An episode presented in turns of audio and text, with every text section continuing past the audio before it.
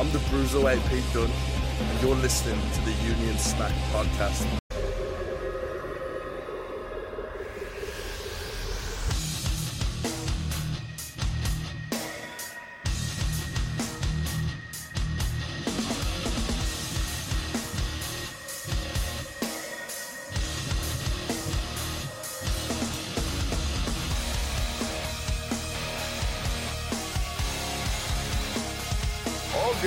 Things in life eventually come to an end. These two shall pass. Everything eventually runs its course. That is today, our biggest milestone episode ever. Unfortunately, not a good kind of milestone. Like, oh, hey, it's our 200th episode, or hey, blah. No, this is a the saddest Matt and I have ever gone into one of these episodes. That's a shoot. It's not a great day here at the Union Smack podcast, but we're going to do our best to turn our frowns upside down the best we very well can. Welcome back once again. It is I in the hosting seat this week, Travis, alongside the maniac, my man, end of an era. But we're going to keep going. Have no worries. Matt Tennant. What's going on, man? How you been? And where can everyone catch you? I feel genuinely sick, Travis, at the end of NXT UK. We've just literally come off of Worlds Collide, finished watching it, what, 50 minutes ago, whatever. And I think it's still one of them things that hasn't sunk in yet. Because I, wasn't going to say goodbye to NXT UK until the end of Worlds Collide. But now it's over. It's like, you got to accept it, unfortunately. But we'll get, we'll get into all that. But as usual, you can find me on Twitter at Bruisermate. You can follow the show on Twitter at Union Smack. Hop over to unionsmack.bigcartel.com for all your Habiki TMD merchandise needs. Go to prowrestlingtees.com forward slash Rocky Buyer, where you can celebrate five years of the Union Smack podcast. And I'm going to keep plugging the five years, Travis, because it's our fifth year. So when it turns January the 1st, then I'll stop saying it. But until then, you can celebrate five years of us, myself and Travis, by purchasing all of our t shirts, expertly designed by our friend Rocky. And of course, Lulu.com, where you can pick up copies of my books, The Undertaker, A Trip Down Death Valley, and NXT UK Year One.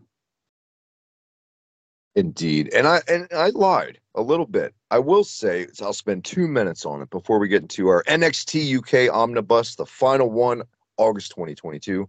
Last night we're coming off the heels of, in my opinion, a fantastic first in 30 years Clash at the Castle in Wales and Yeah. Cardiff. That crowd was magic.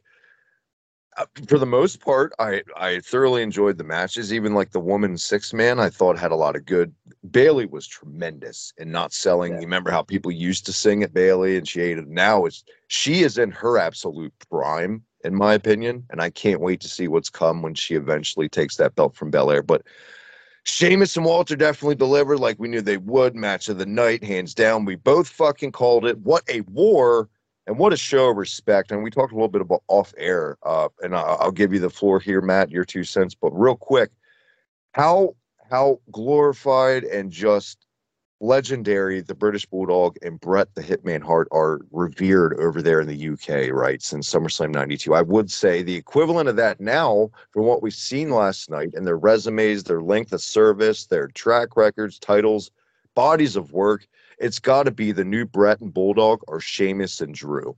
Matt, what did you think of the clash and how did you feel coming out of it last night? I loved it from beginning to end. I thought it was a great show. The the only little down point for me was Liv Morgan and Shayna Baszler. I didn't think that was particularly great. Um, the the Liv Morgan experiment's run its course now, but great show. The crowd were they've hijacked the show in the best way possible. Like you said, from the Bailey, you know, singing the whole Bailey thing and her reaction to it, to their complete disgust of Roman Reigns winning you know, the cheering Pete Dunne, the Walter chants, which I predicted months back, Travis, when when the show Imperium? Im- yes, Imperium back together, thank Christ. Just a great night. Um, I will say, not a popular opinion, right result in the main event. Roman totally had to retain the title by any means necessary. And if you're annoyed at a heel retaining by heelish means, then he's got to be doing something right. Plus, we covered it last week. Look, you can have all the tools. You can be that guy that, that that's very capable of, of carrying that ball run. But if it doesn't fit the story, then it's not going to Yeah. work. It's not the right time, and it's not the right time for Drew. And I'll be damned. There's no way that Drew McIntyre coming out of last night with that result and and, and you know the cheap finish, the amazing Broken Dreams vignette, the the pound around with Tyson Fury, the creative usage of what they did with Austin Theory. There in no way, Drew McIntyre, his character, he was not hurt coming out of last. If anything, I'd say No. Drew's a little stronger because now American fans see how Drew's treated over there in a different environment. Maybe that translated in America more for reactions to these crowds. Yeah, I don't. I mean, that that was almost my exact thought last night. Like the victory in Cardiff would have been great, a, a great moment. It would have been a bulldog moment. But then he has to go back to America. You know, then he has to headline SmackDown against who? Then he has to headline a pay per view against who? And I'm afraid right now, no Drew main event match. And I'm sure there's a good few people that we know on Twitter, Travis, that would disagree with us and probably will disagree with us when this goes out. But Drew McIntyre's reign would not be anywhere near as interesting as the end of Roman's reign right now. And Roman is coming to the end of his reign. It's going to happen at Mania against Cody. We both know it. So I, I think Drew was given an impossible task last night, and fans hyped themselves up into believing that he'd get the bulldog moment. That's on you lot. Sorry, but it is. Um, but yeah, you know what? There's there's, there's, fantastic there's talent, no but there's no doubt in my mind Cody is the end game. And right now, Coleman, Yeah. uh, Coleman, oh my God, Roman is definitely the right call well, you said. Roman's reign, and I let that I slide. know So that that was that was on purpose. I was trying to be a little clever. there's tons, especially this late going into the fall season now until the Rumble time, and Cody's expected to return. Even though they've done the matches before, they were on SmackDowns, they were on big stages. So there's tons of little transitional filler type guys you can give him. You can give him to Riddle now. You can give him to Nakamura. You could go back to Seth. Roman could just keep running through him. You could even possibly do a rematch with Drew. You know, we've added a new Uso, so there's more shenanigans to be had. And all roads lead to Cody. If you, if you don't see that, I just can't help you. I just can't. And it's you know what? A lot of people don't like Cody Rhodes. He's not my favorite, but I'll say this: with the story ingrained with his father, it's the Mhm. right guy, right time, Yeah. and the right call. Let's now.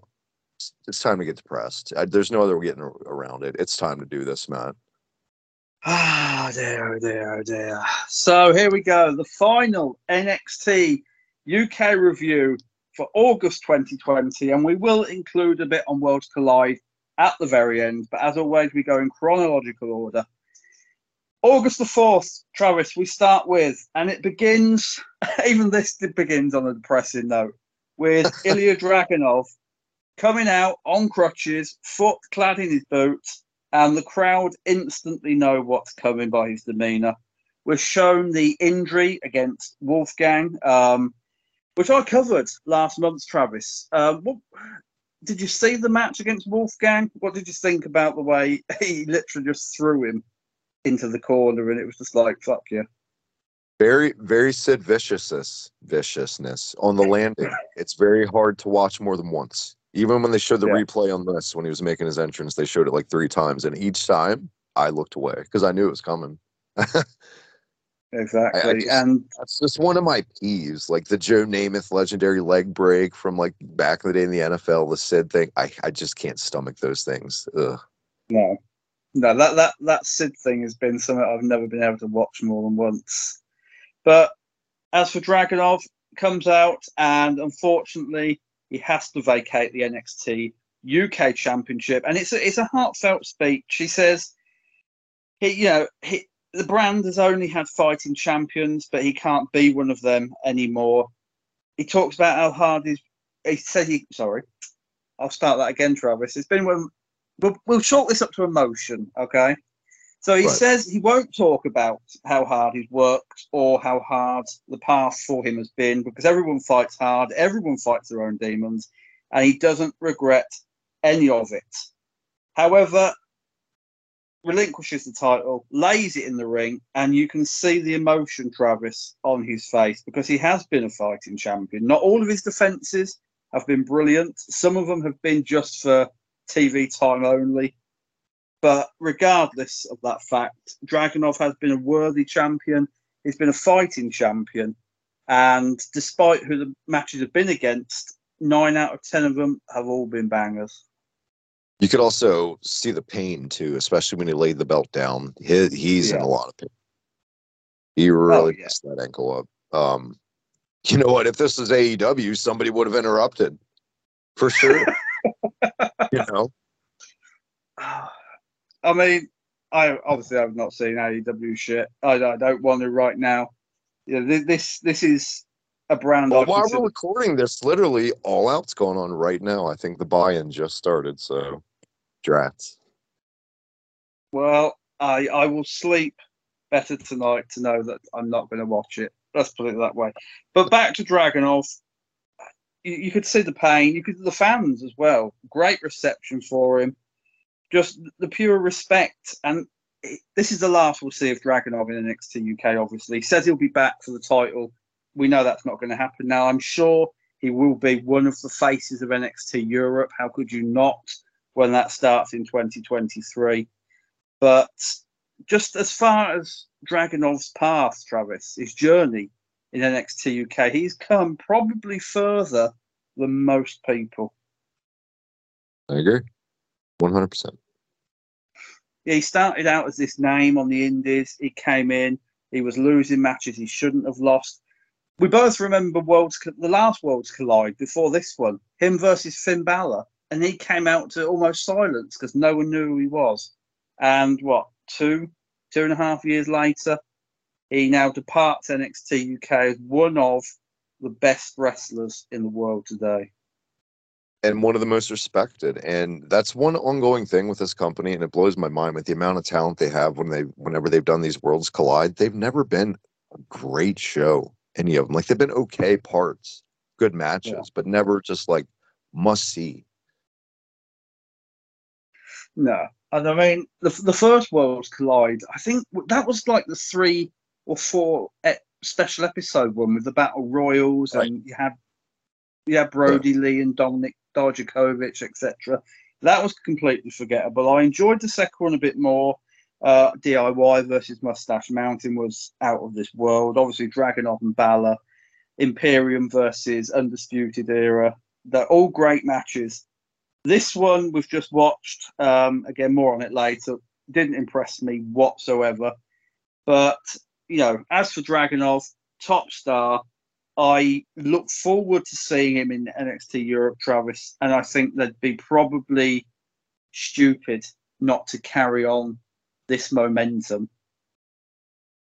oh you have to. You absolutely have to. That'd be like Verne Gagne not going with hogan you know. Um the master of ceremonies though is in full control in the driver's seat. The man behind these omnibuses what did that bring us to next man That took us to a vignette for Chase University visiting London, history lessons galore, sightseeing. Um, that's not the, the best part of this. This is not why I've plucked this out um, for the best of August, because they then visit the NXT UK Performance Centre, Travis, to find a destitute Sha Samuels outside. Amazing performance here. Great, more Yanks. That's a great line. Apologies but Sha Samuels, and we're going to get into him more later because one of my favourite moments, I think, of NXT UK is coming up right at the end. But I know, think it I think I think the surroundings in this made this a very entertaining match later on. We'll talk about too. it absolutely did. Um, Sha Samuels, Travis, we've not spoke about him together for quite a long time now. For you, the whole poverty gimmick better than Baron Corbin did it, more entertaining because for me, you know, it, the highlight with Noam Dar of NXT UK. He was he's better at it in my opinion, and it blows my mind because he's doing it on a shoestring budget. They literally just said, "Here, sit in front of this PC, and we'll film you." Whereas Corbin, you know, is all the new all the new Titantrons and all this shit. It just it was all right at best, at its best moment, but any day I'll take Sha Samuels. I I think now that Sha's back on the Indies and stuff, you, you got to drop the poverty gimmick. Obviously, it doesn't make sense. Go back to Oh, Sha yeah. Samuel. I know he's he's going to do well. He's already got some new merch out. That that awesome shirt with the bear on it. I'd like to pick up. Sha's going to land on his feet. Right, he's too talented not to. Oh, absolutely. And, you know, we- we're recording this on Sunday night. Last night after Clash at the Castle, Sha returned to ICW, his spiritual home. He's going to be absolutely fine. And, you know, more on Sha later. But a name, a face, a Jim, they- talent. They've been adding more. Uh, they've also been adding on the network more ICW stuff. Uh, they just added a bunch more, so maybe we'll be able to catch them on there in the future too. Well, I hope so because he's a name and a talent and a performer, Travis, that I'm going to miss greatly if they don't. From what I've seen of current ICW, God knows they could use them. Holy shit! Talk about just bland. All those guys are bland, and no disrespect, but nobody stands out over there right now, in my opinion. No, no, it's all very. It's got it's got the feel of being built back up from the bottom. Mm-hmm. Yep. That's the best. What do you got next? The best of for this. We move on. At, um, it's not best of, but it does link in with the story that flows through these omnibuses. Grandpa Wolverine, Johnny Saint, and Sid Scala announced a tournament for the NXT UK Championship, and I'm pretty sure, Travis, I've not heard anything to the contrary that Johnny Saint will likely carry on as general manager of NXT Europe. Obviously, you know anybody in any promotion knows who Johnny Saint is, whether you're British, French, German, I don't know, Austrian, Russian, etc., all the other countries. If you know your wrestling, you know Johnny Saint because he's fought all over the world in the 60s and 70s, part of the 80s. So, again, um, he, he, he'll need a Sid Scala type assistant, but correct choice for me. How ironic would it be by the time NXT UK Europe rolls around? That assistant happens to be a back on his feet, out of his luck, Josh Samuels. Oh my goodness, the television that will make. I would love that. Get Oh in goodness. any role. He, he he deserves to be in front of a camera and an audience. Yeah. I know you're just now putting all the pieces together for NXT Europe, HHH, but if you need a booker, I mean, hit me up. I, I got you. That's uh, Travis touting for work. He needs to pay off the wedding. So we move on. Actually, before we do that, Johnny Saint, is it just me or is he turning into old man Wolverine? He is. He is. How crazy is it that Sid has had this run this whole time? He's just found employment. I know, but good on him. Um, obviously, Yeah, he's good. had the stuff, the speaking out stuff, you know, leveled against him for most of his time in NXT UK. But he's been one of the highlights again for me. He's not wrestled all that much. Um, I think the last match he had was Kassius Ohno when they had that British rounds match before it became the Heritage Cup. And that was all the way back in 2019, just after Cardiff. But great, great addition to NXT UK was Sid Scala and pulled off the general manager role, uh, the assistant to the general manager role, I should say, with aplomb. And another another face I'm going to miss seeing on a weekly basis. And sidebar, guys, we don't condone any any of the speaking out stuff that eviscerated this No. brand a couple years ago. None of it. Um, you know, a lot of it's just unproven allegations. Also, so if we think a guy there's not enough there, and he's still, I mean, we're not going to throw anyone under the bus that doesn't deserve it. But those Travis Banks and Ligero guys that we used to review, speak very highly of, they can go fuck themselves because they only fucked their own careers. Absolutely, couldn't have said. And you know what? And you know what? They can go fuck themselves even harder because pieces of shit like that are a big reason there was such a stink on this goddamn brand and it took a while. I don't Yeah. know if it ever truly went away. Combine that with the under promotion WWE put in NXT UK, asshole sex pests like that are a big reason this is such a sad day for me personally. Rant over. Continue, man. No, you, you, you're right because there's still people. I mean, you know, they're in the minority now, and obviously they say things like everybody on Twitter just to get attention. But you know, there are people that still brand British wrestlers, not just from NXT UK, but you know, the label British wrestlers as sex pests, and it, it, it's Mm-hmm. uncalled for. It's not needed. It's vile, but it's been brought on by men like Travis Banks and Ligero, who were proven guilty. You know, so Jack Gallagher, may that- big time, Jack instantly. Gallagher, yeah. And if you're one of these promoters who are booking these three men, and I know you're out there, and I don't care whether they've got, do not, you know, come with the excuse, well, they've got masks on, we don't know who they are. You know perfectly well who you're employing. And Yeah. Travis Banks and Ligero are back out there on the British independent scene. Um, no one big. They're performing now in holiday camps and church halls, etc. But get them off the card. They don't belong in British wrestling. They give it a bad enough name. And I know Jack Gallagher is going into a sort of Bellator role now. Let, you know, I don't want to see anyone lose income and lose a job because the economy in Britain right now is it's getting ridiculous. It's going through the roof. A Yeah, lot but of at the same time- at the same time, the they- sa- exactly. They cross Yeah. awful line, and they need to lie in the bed they made, and they can go Joey Ryan themselves. A- a- absolutely. Uh, I was going to say I don't want to see anyone out of work, but sometimes people deserve it, and they are three cases right there. So they can all go and rot in hell. And we are moving on to Oliver Carter versus Rohan Raja. And this was Oliver Carter's quest to beat every member of Die Familie. He's been through Rohan Raja. He's been through Teoman, I should say. Second stop, Rohan Raja. He would get to Charlie Dempsey in the UK tournament. That coming up soon. Um, what do you think of this match, Travis? Because I think for me, Oliver Carter has been the beneficiary of Ashton Smith's injury and the performances he's already given as a single star, and the performances we're going to talk about coming up, I think would have stayed him well as one of the top baby faces of the brand had NXT UK not folded. Pleasantly surprised at the uh, the little coming out party of Oliver Carter. Um, Yeah. You can definitely tell the crowd does not give a shit about the La Fa- Familia gimmick. They call him Willie. They call Charlie Dempsey Willy Wonka. They they you can literally when that music hits for Teoman and that group and that graphic pops up, you could hear them moan. You could feel that crowd just like, ugh. You know what I mean?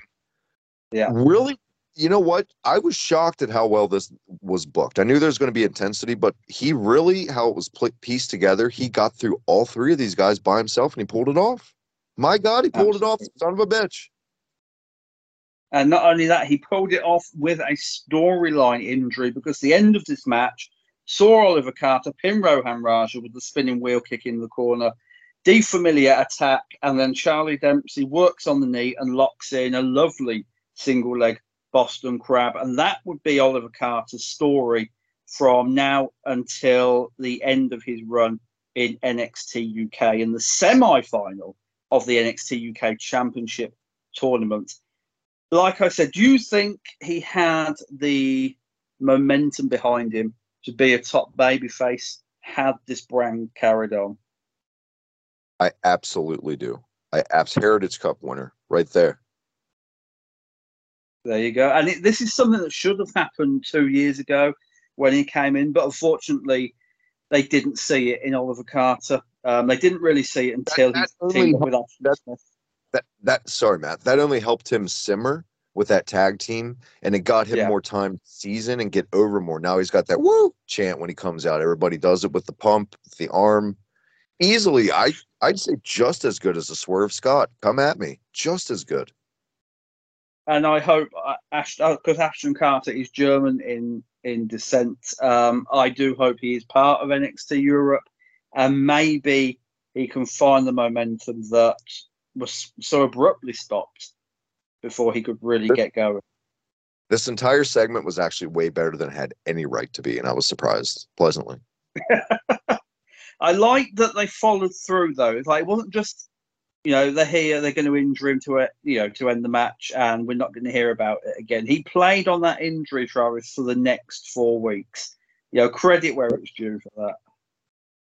Exactly. Next up, Sha Samuels defeated Bodhi Hayward. Um, now, is it just me, or does Bodhi Hayward look like a young Lex Luger? Like, if they were going to do a biopic of Lex Luger, he could play Lex Luger in the 98 99 WCW days. It's like Lex Luger had sex with Dan Spivey. Well, that's that's a fucking image to send our, uh, our viewers home on, isn't it? Bloody hell. Um, No, they, bastard they- child. also- it didn't help him. He was wearing the straight up 97 Lex WCW Nitro gear. The exact same. You know what? Hot take. Not in Oh. this sillyish gimmick, but Bodhi Hayward is going to be a megastar one day. He's got it. I'm telling you, something about this guy. Cut that goofy hair. Let's get a little more serious. Let me see some fire. Let me see what you're really working with. We got a potential megastar in our hands with this guy. Good signing.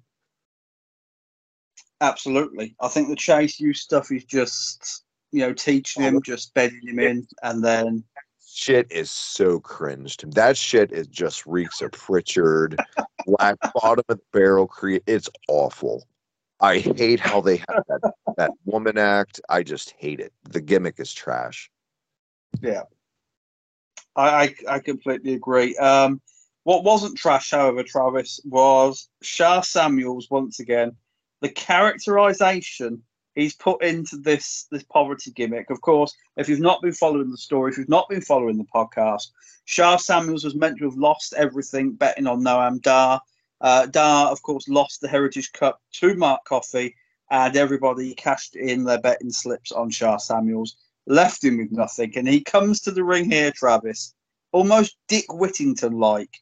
He's got his belongings in a, a plastic bag on the end of a, a stick, ripped and stained vest top. His boot is held together with, with duct tape. It is it's The glorious. son of Steve Lombardi, the illegitimate British son of Steve. I also love the way he was begging for change in his cap on the way to the ring. Tremendous. like- Talk about just understanding your character and just taking whatever they give me and be like, all right, motherfucker, you're going to give me this awful storyline. Well, I'm going to make it work. You know what was even better? Shout out to Bodhi Hayward and the Chase U people just selling the hygiene of Sha Samuels, right? Like, Hay- er- Hayward would go to do a headlock and then he would break it himself, like, oh, this motherfucker stinks. Or like the people, the Chase U people ringside holding their noses. That was tremendous. Little nuances. the, the take a Coffee- shower chance. a comedy match in this company, God forbid, done right. Yeah, absolutely. And I think this is that type of characterization is why Sha Samuels is unlike any other wrestler who's stepped foot in NXT UK. And NXT UK has had a roster, you know, just stacked with potential, stacked with world class talent. But you could pick Sha Samuels out over most of these and say this man is unlike any other. Is he the greatest professional wrestler in the world? No. Okay, he, he's a great professional wrestler. He's not a Walter. He's not a Pete Dunne. He can hold it. You know, he can hold his own with all them guys. But this man knows how to get a character over. Best, Great no, one of the one of the most entertaining and best showmen. Yes, Yeah. Yes, absolutely. And it's been a privilege to have him in NXT UK. His stay wasn't as long as some, but again, He and I'm going to say it. he Sorry. only enhanced Noam Dar for me. He only wanted me Oh. to see Noam Dar on TV more. You know, Absolutely. And we're going to talk about that partnership more later on because it, it's brought about one of my favourite moments in NXT UK history. But th- this came, this match, at a time when Sha Samuels and Noam Dar had split. They'd fallen out, obviously, because of the, you know, Noam Dar losing him all his money, etc. But it would have a really lovely ending as we go on. But we are going to move on from that, Travis. For now, Sha Samuels will be back later on Blair Davenport crashes the NXT UK Women's Championship match, which was meant to be Meiko Satomura defending against Sarray. Nearly forgot her name, and she's that insequential. I can't even say the word. She matters that little to me, and announces that she's basically got rid of both, um, which is a shame because the NXT UK crowd didn't get to see Meiko Satomura one last time, this, at least in person. This segment this bait and switch infuriated me. This whole fucking thing just infuriated because it left us with the most paint by numbers, boring Isla Dawn bullshit match that the potential of Sarray and Meiko Satomura, I was like, all right, fuck yeah. I hate the character of Sarray, but I know her background. I know she's very talented. And Meiko speaks for herself, right? You can't promise someone Steve Austin be like, psych, Steve Blackman. You know what I mean? Come on. Can't do that. Especially when that's your main event. You've hyped the whole show. Come on. Oh, Isla Dawn is a step back. I know the brand's dead now, but even at the end, that was always a step back for any woman. I tried to get on the Isla Dawn train, it never clicked. Well, uh, that's where we're going to disagree because it did click for me at the end. I, I think the black witch gimmick stuff, it was a little over the top, but from where she st- where she started, we first saw her in the Royal Albert Hall at the 2018 tournament against Toni Storm, against um, I can't remember who else was in that match now. It slips my mind, but she was as green as grass then.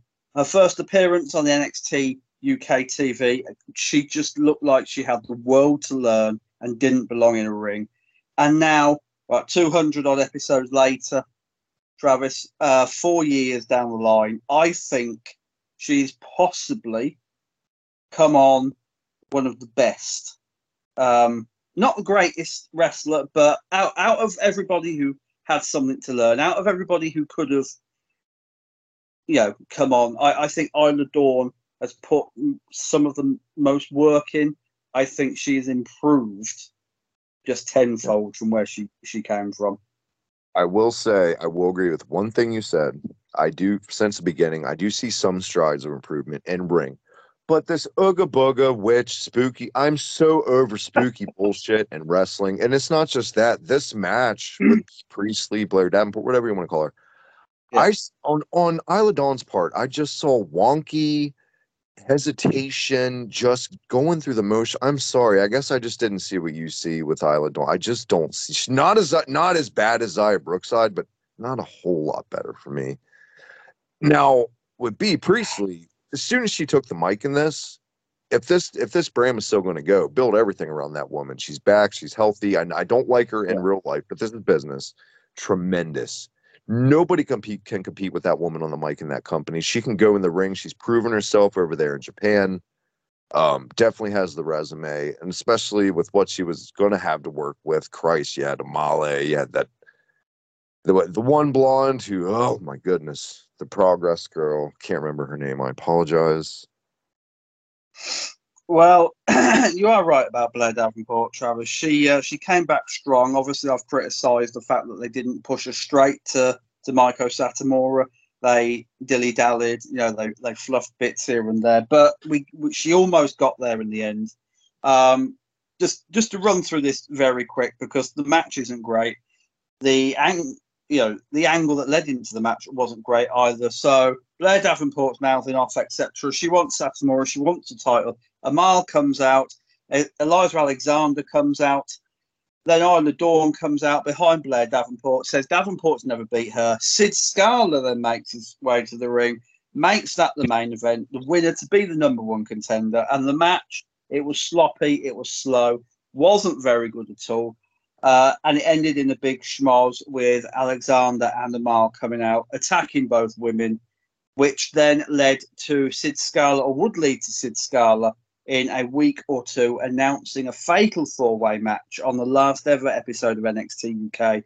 The winner would then, as we know now, go to Worlds Collide to face Satomura and Mandy Rose to unify the NXT and NXT UK women's championships. I will say, Travis, on this match, it wasn't good at all. but I thought they did a decent job of making it look like it was thrown together. I did I did like and I wish promotions would do this more when a scheduled match is supposed to happen and someone who has no business being there just comes out and immediate it was like immediate too Sid Scala was like what are you doing get out of here we've got a match I'd love to see that more in wrestling that that's realism right if you're in any pro Yeah. sport the GM would be out like what are you doing get out of here I loved that um I think that's one thing this brand's always done is do things other promotions never do simple shit that makes so much sense this brand has always been good at that um th- I mean, yeah, this I want to say this whole main this segment was a waste of time. It wasn't because it was it was a stepping stone to that four way. So in reality, it wasn't. But for me, this was just what's next, really. It wasn't main event. It wasn't main event quality. Let's put it that way. yeah, yeah.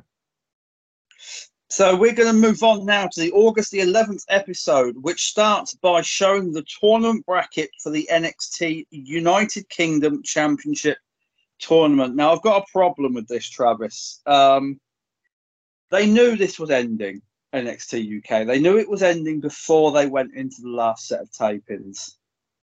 Why could this not have been a pay per view? Why could this not have been back to Blackpool for the last ever NXT UK Championship tournament, where it all began. And let's have a one night tournament. You tell people NXT UK is ending in advance. Come to the last show, come to the last pay per view, see the Yeah. last champion round, and let's do let's go out how we came in. I I totally agree, but I also look at it from the point of it. Sometimes it takes up to a year to book a venue. Um, you know, you got to compete with concerts, stuff like that. Plus, we just went through this this whole regime. This entire thing's been flipped regime wise. So, had Triple H been here since like early spring, there could have been time. Maybe there would have been, but the old regime, you know, as well. I mean, that's why we're here. The last fucking omnibus. They did not give a shit. Vince did not give a shit. Never watched this did not care. Could have been in a perfect world. I'm sure Triple H would have preferred to do it that way. Just timing, man. I think it was just a matter of awful timing. You know, I mean, Circle. it was awful, awful timing. But obviously, the, the United Kingdom is still getting back on its feet after COVID. I know, Yeah. for I know for a fact, there's a lot of venues out there, Travis, big venues as well, that would have snapped up an event like this, especially to get 2,000, 3,000 if they were lucky people through the door. You know, even at last, even with three or four weeks' notice. Yeah. You know, so Prob- yeah, there were places out there, but the problem is, like I said, that old horny codger was in charge. He did not give a shit. But he Okay, didn't give so a shit to gonna- attempt to talk to any venue in the UK. He did not give a fuck at all. That is true. No, that I suppose not- that is true. I don't know, Vince, if you've noticed this, and yeah, yeah, your history and all you've done for the business and blah, suck my dick. You're not missed. The, every single television show has not been incredible, but they've all improved. Even NXT, they've all improved without you. So go home and stay home and just do whatever you do. My God. Well, his new, uh, I'm not going to say mistress now, but uh, his new partner. Did you see? Did you see her on Twitter with uh, with Vince going to John Cena's birthday dinner? I did not see that. No. Let's let's say, how, how do I say it without being horrible? He's upgraded from Linda, but only if he was shopping at the dollar store. Moving on. So let's yeah, let's move on to the first round. sorry. NXT UK Championship Tournament first round match: Oliver Carter versus Charlie Dempsey. This obviously coming off of the story of Dempsey and Die Familie injuring Oliver Carter's leg the week before. Good match, Travis. In fact, this was one of my favourite matches of the entire tournament. Totally agree. Charlie Dempsey's become one of my favorite performers in the world. He's like a perfect hybrid for me. If you took Bryan Danielson and Kenny Omega and you threw them in a blender with like the whipped cream topping on the smoothie, a little bit of Dean Malenko and the cherries, William Regal, that's Charlie Dempsey, and I fucking love it. And the glass is like Billy Robinson. I fucking love Charlie Dempsey. I think you got a future IC champ on your hands. I know Triple H. He's in regular NXT UK now. Or excuse me, NXT. I know Triple H has got to see something in that kid. He's got to. Him and Regal are best friends. You know. I know. Uh, but Shawn, no, that's not fair. Shawn Michaels is in charge there as well. Now, after Right. some of the decisions I saw tonight at Worlds Collide, I I wouldn't put any great hope in Shawn Michaels using Charlie Dempsey, at least as he was used in NXT UK. But I guess only time will tell. As for this match, Oliver Carter, again, absolute fucking star. Near falls, submission holds galore, and the match ends when Charlie Dempsey locks in a single leg Boston Crab and Oliver Carter reverses it into a pin for the for the victory. One of the many reversals, Travis. Crowd loved it. Both men just looked like stars. No, nobody lost there. Besides the finals and maybe one other match, this is my must-see match of this omnibus. I couldn't agree more. Could not agree more. And again, just highlights Oliver Carter's ascent, really, that came sadly too late. You love to see, and this is one of the mm. reasons we're such huge wrestling fans. It's one of the most beautiful things in pro wrestling. I love coming of age stories when a guy just works his way through to the top and he, he breaks out like a Shawn Michaels in the Rockers, Bret in the Hearts. You just see it time and time again. I love that shit. Love it. And and Ashton Smith, uh, Ashton Ed- Smith, Ol- Oliver comes- Carter, Edge, exactly. But Oliver Carter has had two Edge- of Edge- these. Edge and Steve Austin may be the two epitome of that breaking out. Again, I, I totally agree. Um, but Oliver Carter has had two of these moments now. He had it with uh, Ashton Smith when they won the NXT tag team titles after looking like they'd just be an enhancement group for the longest of times. And then obviously Smith was injured and Carter's been forced to go it alone and he's made it work. And I'm just, it's annoying that he's got to that point now. We've got to a new star and it's all over.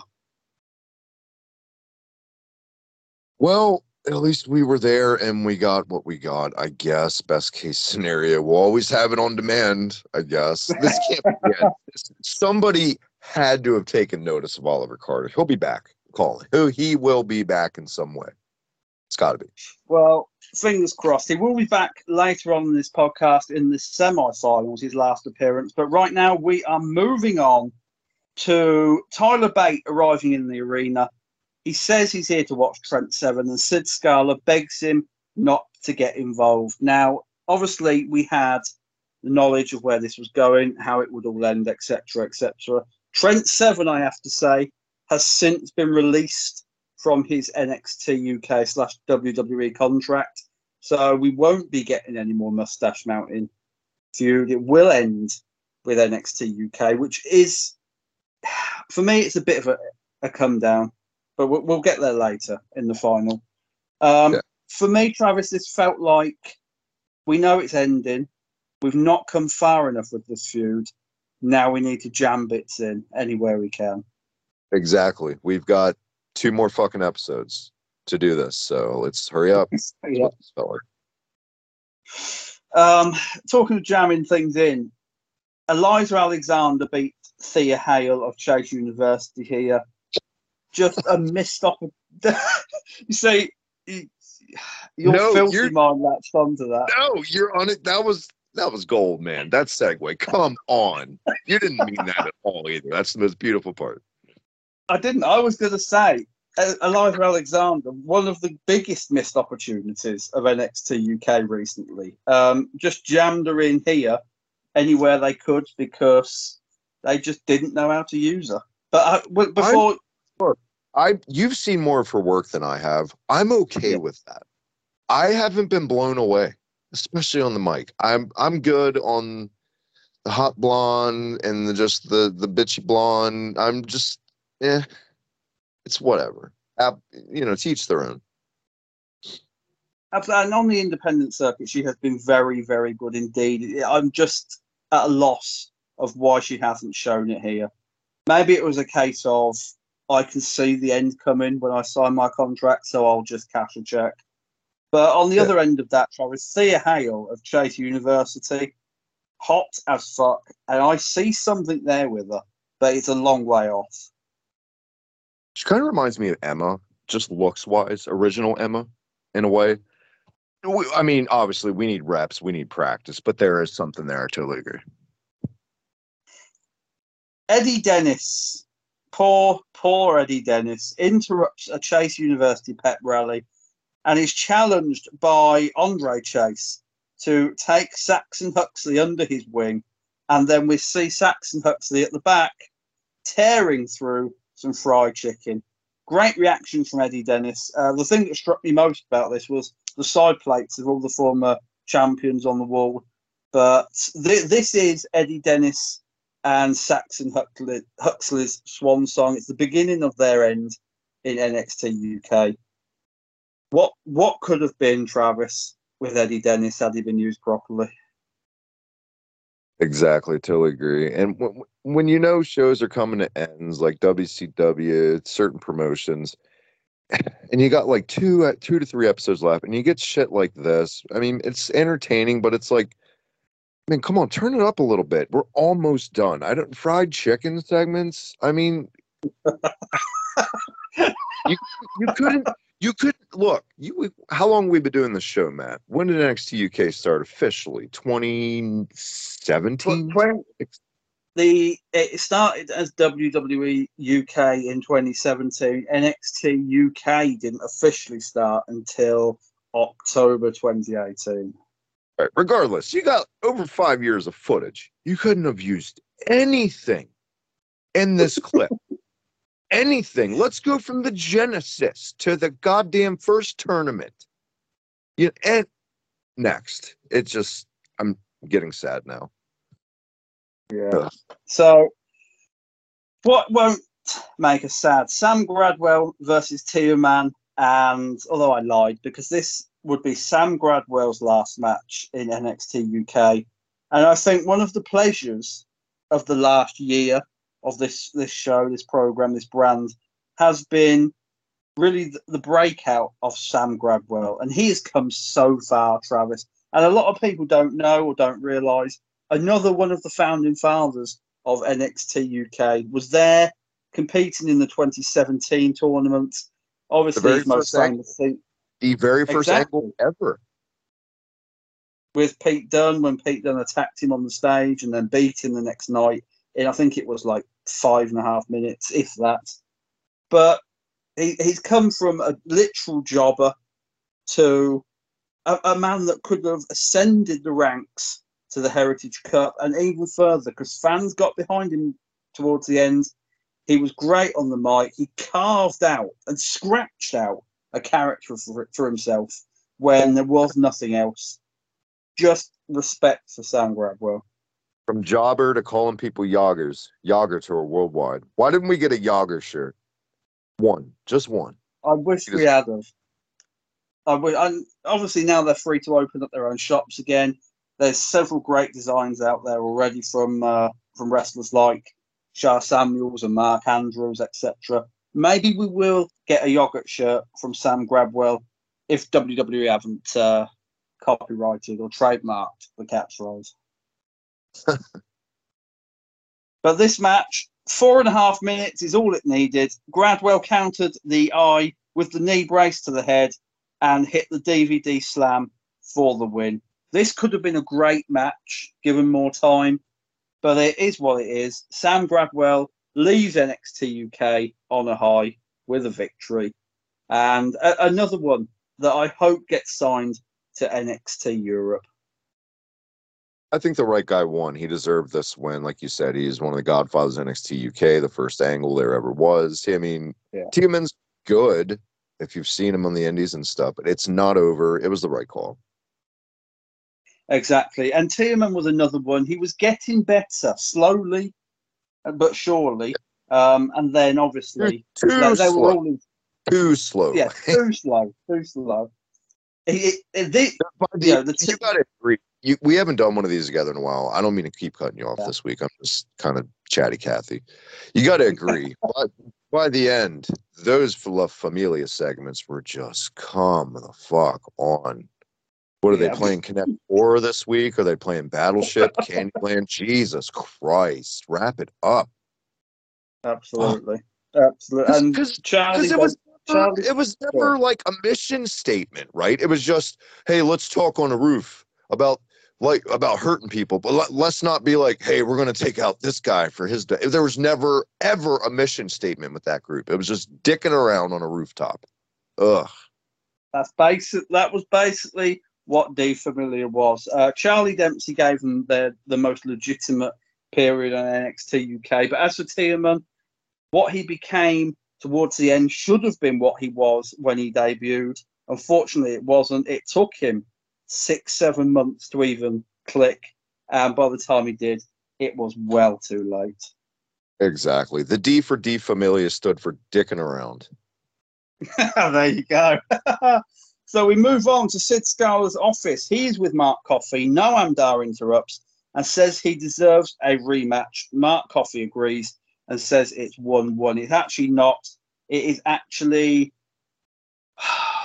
fuck knows, 2 1 to Noam Dar. Something like that will be 3 1 by the end of NXT UK. But the main event of this episode, Travis, Trent Seven, Wolfgang, first round match in the NXT UK Championship tournament. And for me, cr- a crime that Trent Seven will never be NXT UK champion. One of the greatest regrets I think I've got about this brand.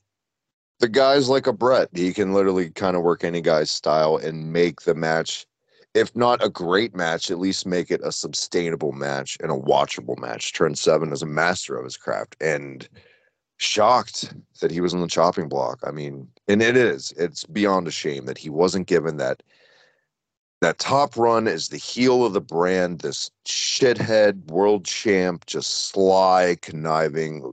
What could have been?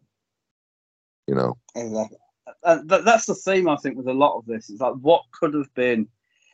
But Trent Seven, I, I think Well, obviously. I don't want to act like I don't want to act like the brand never gave us such good shit. Like that Walter run was great. The Pete Amania era, my God, with that was we were cloud nine for that. It's not like we didn't, but just so much talent. You know, it's it's hard to Yeah. get it get it all in.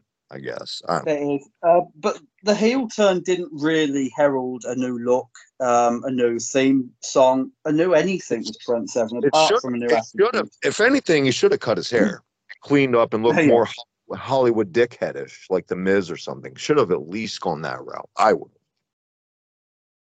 I mean, when you know it's ending, it's like this is my marketable look on the Indies. Obviously, where I'm going back to when the contract's over. So why am I going to cut my hair for six weeks? And we already have a JD McDonagh Hugger or whatever his name is now. So yeah, I get you. As for the match, really good. Needed more time, in my my opinion. Um, but there were some nice reversals, some nice near falls. Back and forth as well was lovely here. And of course, Trent Seven wins with the Birmingham Hammer. I don't know what to say. Wol- Wolfgang has surprised me over the past few weeks and months. Like he's really stepped up in singles action against Dragunov, against Trent Seven, but treated like shit at Worlds Collide tonight, which we will talk about later on. Thoughts on the actual match, Travis? I like the match. It was pretty much what I expected it to be. I don't have any real complaints about the match. I agree. Wolfgang has noticeably stepped it up in the past couple weeks. Could that be he saw the writing on the wall? He was trying to get signed to the main roster, NXT. Who knows? But uh, not complaining because it's made for good TV. So more of that here. Absolutely. And and Uh, obviously right the right call had had to be Trent Seven, had to be Tyler Bate. Any match we're going to talk about the rest of this tournament, the outcome it should have always been that two those two. So yeah, Of course it should. I mean, I mean, you there's you had to end that feud somehow. Um, you obviously, I've have to end about that fucking brand with those two. The, the first guy you ever saw make an entrance was Trent Seven, ever. That is very true. Uh, see, I didn't think about that. Obviously, we've we've, we've got full circle stuff coming. Um, but there, there and was no way. thing- In it. The first and last thing, sorry Matt, that we saw in that UK tournament to open it was Trent Seven. The last thing we saw was Tyler Bate. How apropos they were the last two things on the last episode of NXT UK. It's just it beautiful, beautiful. Couldn't agree more. Apropos. Could not agree more. And obviously, they were never going to end NXT UK without ending the Mustache Mountain feud. Um, I just wish there'd been more to it. But that, that is coming later. We are moving on to the August the 18th episode now.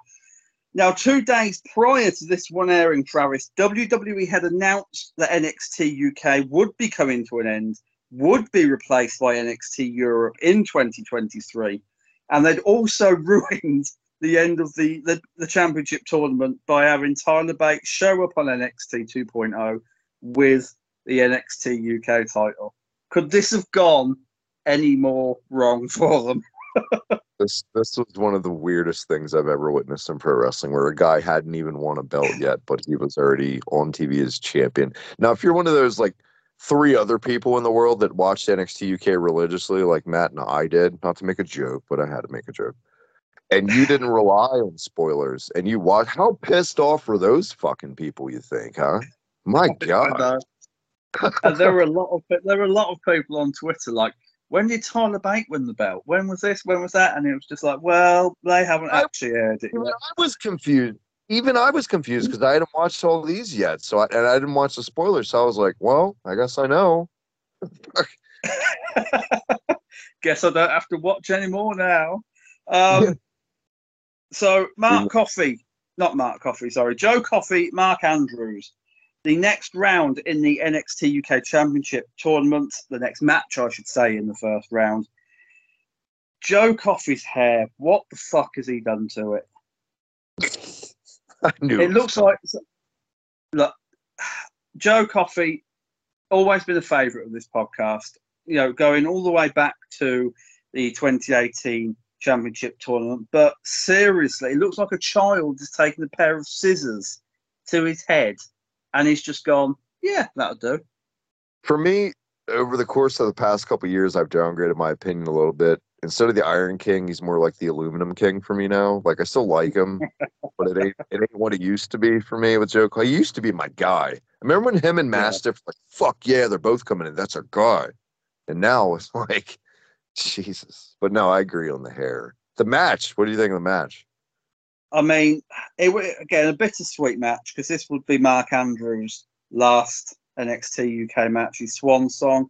Another of the original founding fathers from all the way back in 2017. Um, so I, I, I watched this match probably in a different light than you did, um, but I, I thought it was a good David versus Goliath match. I thought Joe Coffey reverted back to the 2018 Joe Coffey that we we all fell in love with. Mark Andrews again stepped it up. I I just think it was a good, solid first round match of a tournament. Wouldn't have looked out of place at a King of the Ring.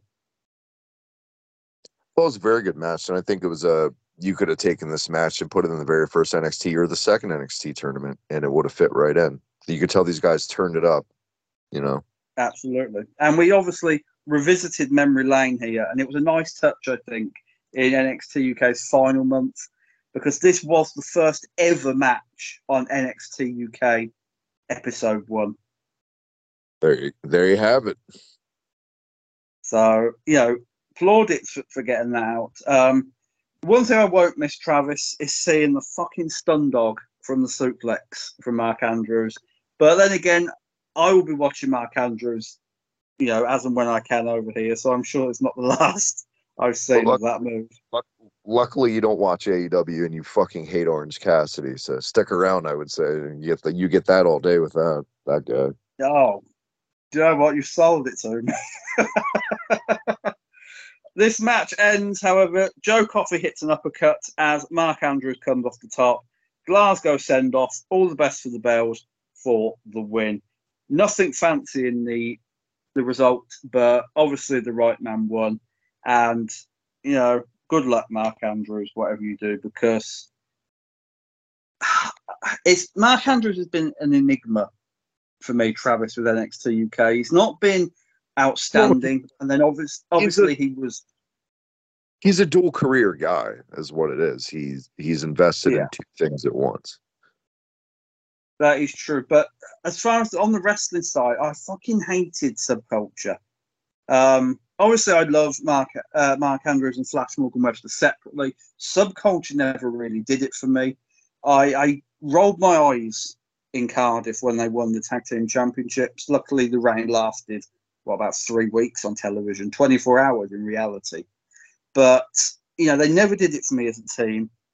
But Mark Andrews separately has put on great match after great match. Obviously, you have to go all the way back to 2017, the, the inaugural tournament, to see the best matches on the brand.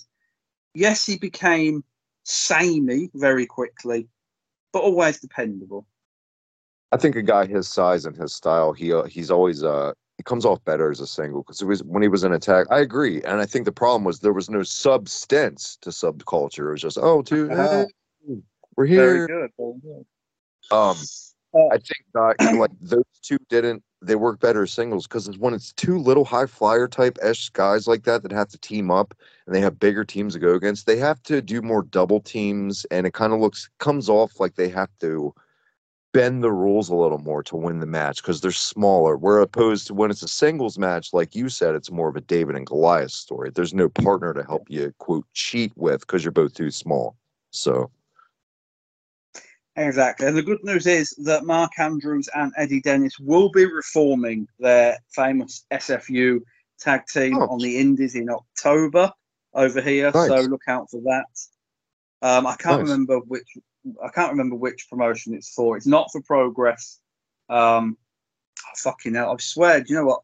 Early onset Alzheimer's setting in here. I only read Rev it Pro? today, but no, it's not Rev Pro either. It's it's one of the smaller ones. I think it's just started up as well not too long ago because I've not seen it advertised in many places for long. Breakout Uh, the but I'll- varsity Jacks, I guess because they're back together. There you go. And I'll so I'll, I'll DM it to you, Travis, when I find the uh, the little advert on Twitter. Alright. But thank you, Mark Andrews, very much for your service to NXT UK. We're moving on now. Amale defeated Nina Samuels. Wasn't particularly a good match, Travis, but we have to mention Nina Samuels. Her last match in NXT UK since 2018, she's been there. Was on the first episode. Did they do her dirty or what? There's no reason that I should be looking at fucking Nikita Lyons on national television every week, cutting promos like a 13 year old girl, or Lash Legend doing her best attempt at a Bianca Belair cosplay, just 10,000 times worse. While this woman, who in the Billy Kay, Peyton Royce annoying dork role, was actually really good. And fucking crime that she was never invested in more. I'm not, I look, I'm not saying make her the face. I'm not saying put her out there with Meiko and main events on pay per views, but you, you don't got a spot for her, but you got a spot for Tamina for 23 years. Come on. Ridiculous usage of one of my favorite women in the world. I'll say it. I love me some Nina Samuels.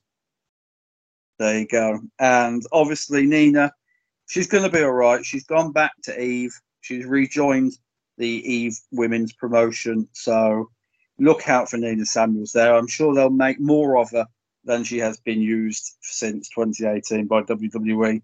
But again, What about consistent. Amale, Matt? Your thoughts on uh where does she go from here? And did they under her? Yes, they squandered her ridiculously, in my opinion. Don't get me wrong, when she came in, wasn't much, basically used as a jobber for the bigger stars. Then COVID happened, and then NXT UK came back, and suddenly she was a bigger star than when they left. And that was good because now she was winning matches. Now she was being clearly built towards a championship shot, a championship contender, arguably the top baby face of the female division, which was absolutely great. And then the Xia Brookside and Eliza Alexander feud happened. And for no reason at all, because they weren't going to use Alexander because she hadn't signed a proper contract. They weren't going to use Brookside for the same reason. She was looking into nursing as a career and then towards the end taking independent bookings. There was no reason to job Amale to them, and that derailed her completely. And that was the end of it for me for Amale. There was no coming back from that. beyond frustrating. Er- Every single word and thing you just described of what happened. In a perfect world, if this brand was still going, this is the woman to the to dethrone Blair Davenport. I would say Yes. January, February after she bought she beat Meiko. So that's what I would have done. But I, I do think that Amale will be the face of the NXT Europe women's division. How could you not? You know, she's from We'll a European country. She's got the look, she's got the talent, she's got the crowd behind her. You, you have to sign her back. You have to use her when this new brand gets up and running. We'll see, because uh, right now she doesn't have a job anywhere. So uh, hopefully she does land back on her feet. She will. She will. Uh, WXW, I'm sure, will welcome her back with open arms. yeah. So Tyler, uh, Tyler, fucking hell, Trent Seven confronts Oliver Carter in the PC about his injured knee, and he wants the buy into the final. Trent Seven was glorious here, very funny, very serious, threatening to break Oliver Carter's leg, and I do mention it obviously because that is the the basic story of their match coming up shortly. I have no complaints about this. It's standard Trent Seven. Good stuff. I mean, what, Now, I don't know I- about it. So we're going to move on to um, the match itself. I thought was absolute drivel, but Chase U defeated Eddie Dennis and Saxon Huxley. Like I say, another fill about. Saxon Huxley, again, people might be shocked to learn one of the original founding fathers of NXT UK, all the way back in 2017, was one of the original competitors in the tournament.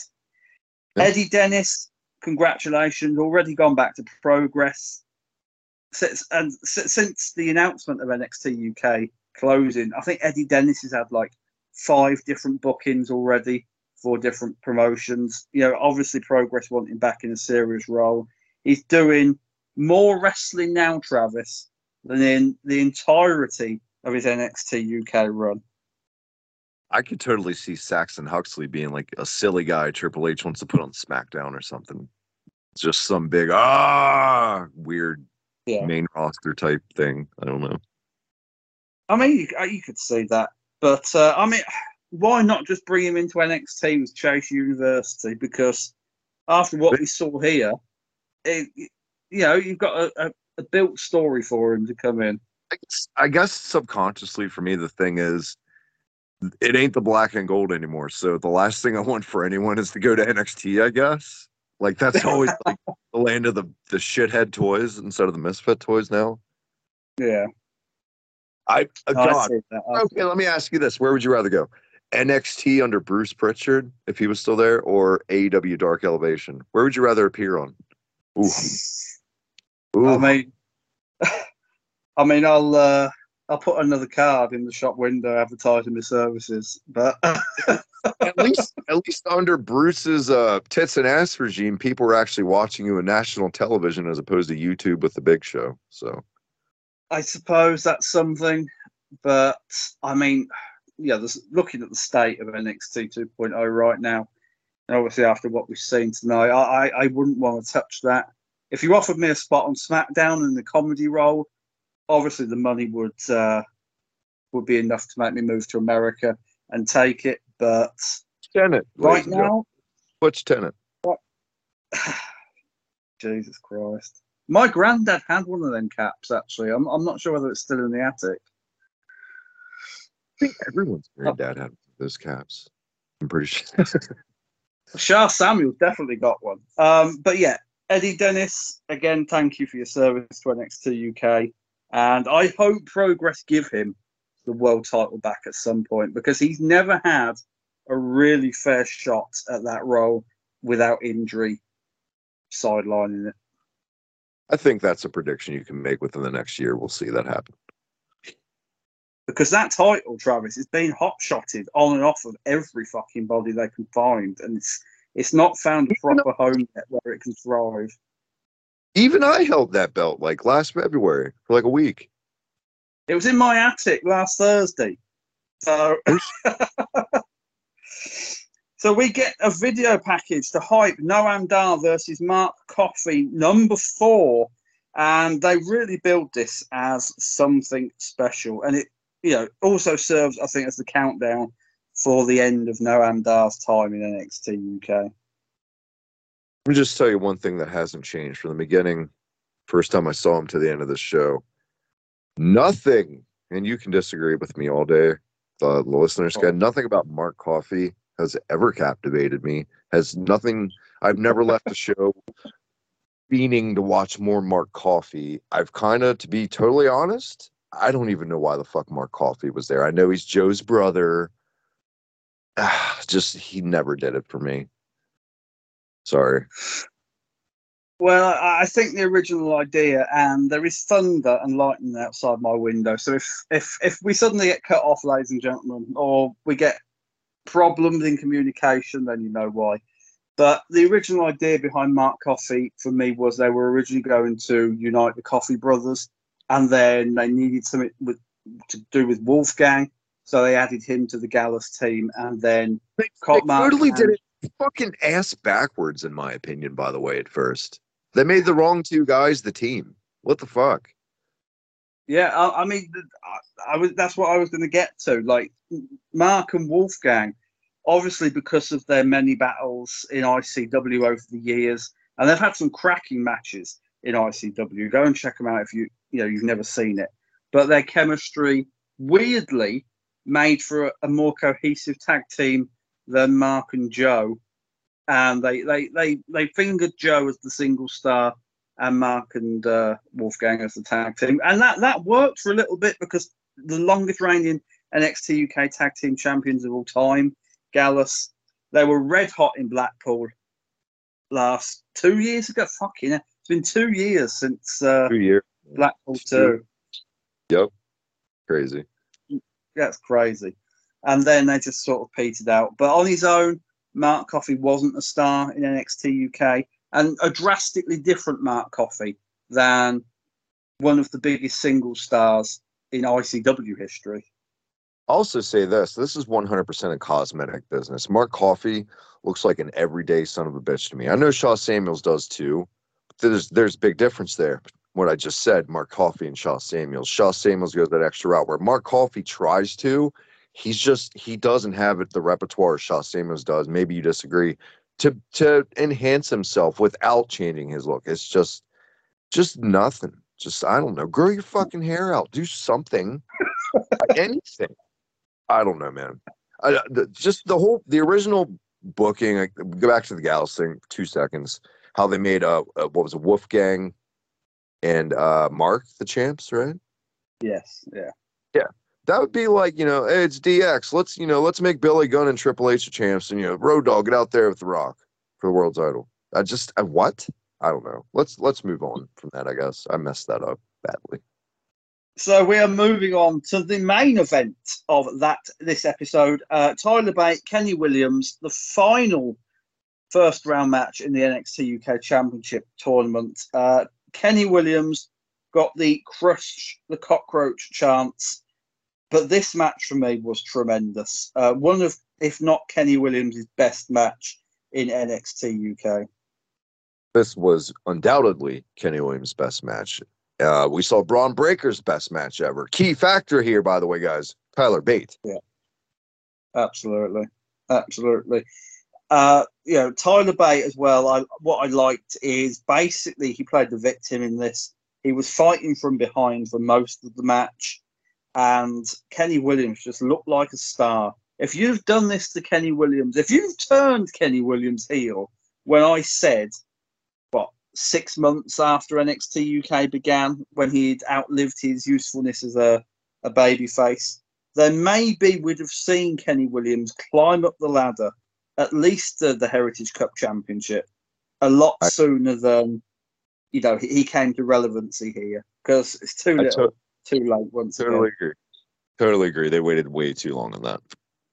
They did. They, they dragged it out. The stuff with Amir Jordan went on at least a year beyond its its shelf life, and Kenny Williams suffered badly for that. But as for this match, the ending came.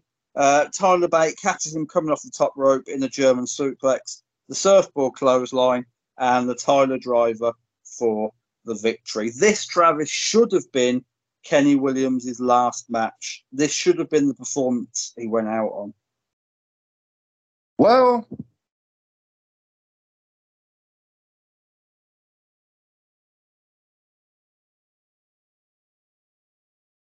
Okay. So we're going to move on to the August the 25th episode of NXT UK. And it begins with a recap of the tournament so far and builds the hype for the final NXT UK Heritage Cup match, which will main event the episode. But the first match on this card, Travis, Trent Seven versus Oliver Carter, the first semi final match in the NXT UK Championship tournament.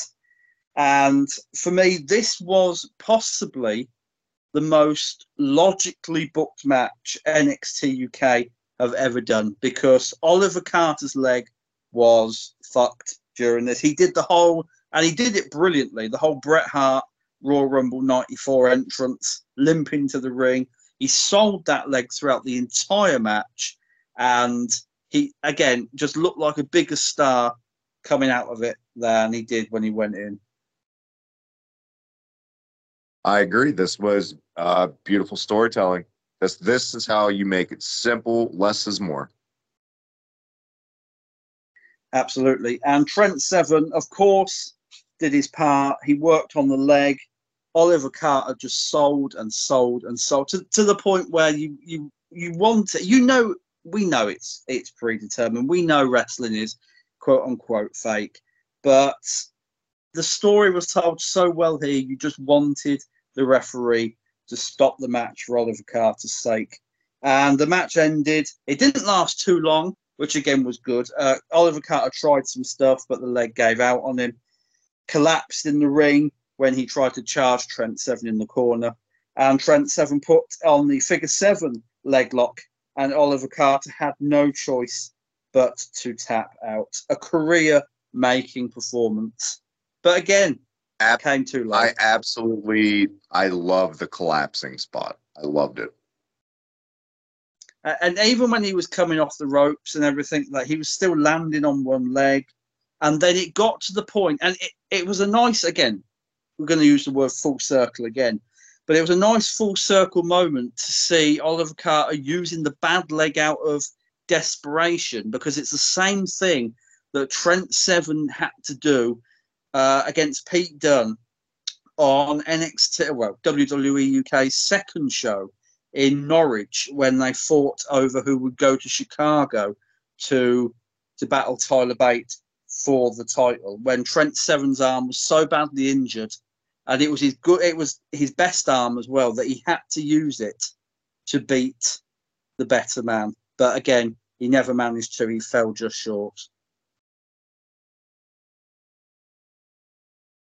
Sorry about that. Had a little bit of tech issues. No, I think this was for a swan song for a guy in this brand. Couldn't have gone out any better with that. And and it definitely got the props from the crowd. He earned every bit of that applause and respect from that crowd. Great. This is this is the best I've ever seen psychology from Oliver Carter in any match. You can tell that it's just he's firing on all cylinders. He's obviously been sitting under the right learning trees, Matt, because it's showing. definitely, definitely. And last few months, you know, just tangling with Mustache Mountain, and then he he's run-ins with Charlie Dempsey, etc. He, he's become a better man, a better wrestler, and what and better CV? Not, let's not sleep on how when he wants to be, when he's working that type of character, how sadistic Trent Seven can be. On the other oh, hand, oh, too, definitely. tremendous. The, the, evil, the evil Trent yeah. Seven came out here. And I, I oh. hope to see more of this Trent Seven on the Indies. Obviously, he can't copy the character, you know, move for move. It can't be a carbon copy, but take it further now. You, the shackles of WWE are off of Trent Seven.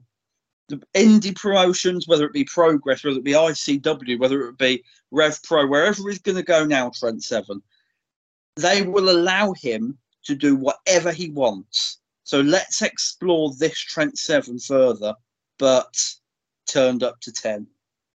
look, man, you got your Roman Reigns, you got your MJFs, you got your Punks, you got your Moxleys, you got your Kingstons. Let's not forget one of the best heels in the entire world when he wants to be is Trent Seven. In that conversation any day for me with any one of those guys. Maybe the British version of MJF unleashed when he when he's unleashed. There you go. And I couldn't have stated it any better than that. We both highly recommend that match. And another match we highly recommend was the next match up on this card and a very strong card and possibly the strongest episode of NXT UK in memory, Travis, because every one of these matches was fantastic. Tyler Bate, Joe Coffey, the last semi final match. Joe Coffey's swan song on NXT UK again, what a stint it's been. Not always successful, but he fell into the role of the gatekeeper in the end. You wanted to make something of yourself on NXT UK, you had to go through Joe Coffey first. The Iron King. And I'm glad you said that, not counting the tournaments or the special takeover pay per views or whatever. This, in my opinion, overall was the very best episode of NXT UK in history. Just the flow, the matches, it, it was just the best. This is, and if you watch any episode of this brand this month, it's got to be this one. How could it not? Absolutely. And obviously, it ends with one of the best endings for me that I've seen possibly ever on any wrestling show or pay per view. Uh, as for this match, though, again, David versus Goliath. Joe Coffey reverted back to the Iron King. He took Tyler Bate to the limit, and Tyler Bate came out of this looking worse for wear but again, the, the story was there. It had to be Mustache Mountain in the final. Yeah. And two guys, that could, two guys that could easily be, whether it be Raw, SmackDown, AEW, TNT title, United States, Intercontinental, any one of those, all Atlantic, any one of those mid card belts, could they insert those guys on any program for any of those belts and it's going to work? Absolutely. Uh, the ending came in this match, reversal after reversal. Joe Coffey went for the pop up Sorry, I cut out then, I think, for a second. Joe Coffey went to the pop up pop up uppercut, and Tyler Bates caught him with a backslide pin. Great final sequence, right result, right ending to Joe Coffey's NXT UK career. And we are set for the final Tyler Bate versus Trent Seven for the NXT United Kingdom Championship. Again, cracking match from beginning to end we thoroughly recommend the August 25th episode of NXT UK, but it wasn't done there, Travis. After we got the announcement, go. Can I say one thing real quick? Yeah. I think out of any performer in the world, I don't think anyone is better at putting together clever, slick, smooth ending sequences than Tyler Bate in any promotion. I think he does that better than anyone at, at, at just ending a sequence to a match. They're always great and clever. Usually, 80, 85% of the time, I would say. And I cannot disagree with you. Certainly, the past year on NXT UK, any match he's been involved in, um, you, you can tell where he's Two had the same. Ago. Two hours ago, Two literally. Hours ago. Exactly. That finish was fantastic. You can tell where he's had the input creatively, and the match has been all the better for it. Yep. Um, I will add at this moment in time that it is raining very heavily now outside my Isn't window. How, so if you could hear me. Sorry. How fitting. How fitting for where we're how at right now. Uh, we're, we're basically giving NXT UK a funeral and the weather the weather at what 1:20 a.m. in the morning has you know just come to make the uh, the occasion proper.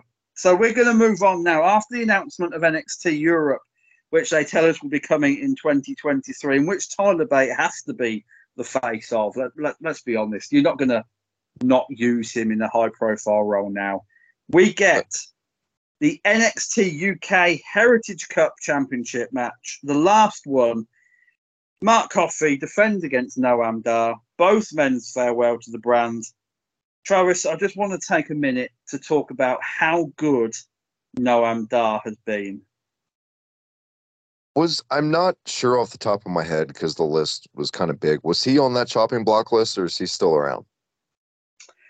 Um, so, as I understand it, he he quietly departed NXT UK and WWE. Um, there's been no official announcement, but I don't on believe he's on the remaining on- roster. On his own accord, I'm guessing. Yes, uh, a mutual agreement for now. Okay. I, I you know But what? of- it go back to the beginning of 205 Live and the bullshit they had this insanely talented man doing, and I wrote him off because of shitty booking, and that's a case of where booking can fuck a guy up. Remember the Alicia Fox and every Yep. fucking and I wrote it off, and I shit on it on Cruise Control, I shit on it on Slam Pigs, I shit on it here, but maybe out of any any competitor on this brand, the person I've turned around the most on has got to be Noam Dar. Fantastic, perfect punchable face for a heel like a Sammy Guevara, like a Miz. He's right in that conversation too. The guy just gets the character. He knows how to irritate people, but on the other hand, he knows how to be that so dorky he's likable. You know what I mean? It, he just Yeah. he gets and tremendous worker doesn't hurt either. You know.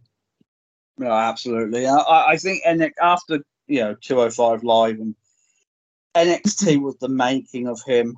I think because out of NXT he was then able to go back to ICW. He was then able to more grittier, you know, a much better performer all, all round, and moving back to Scotland slash the United Kingdom.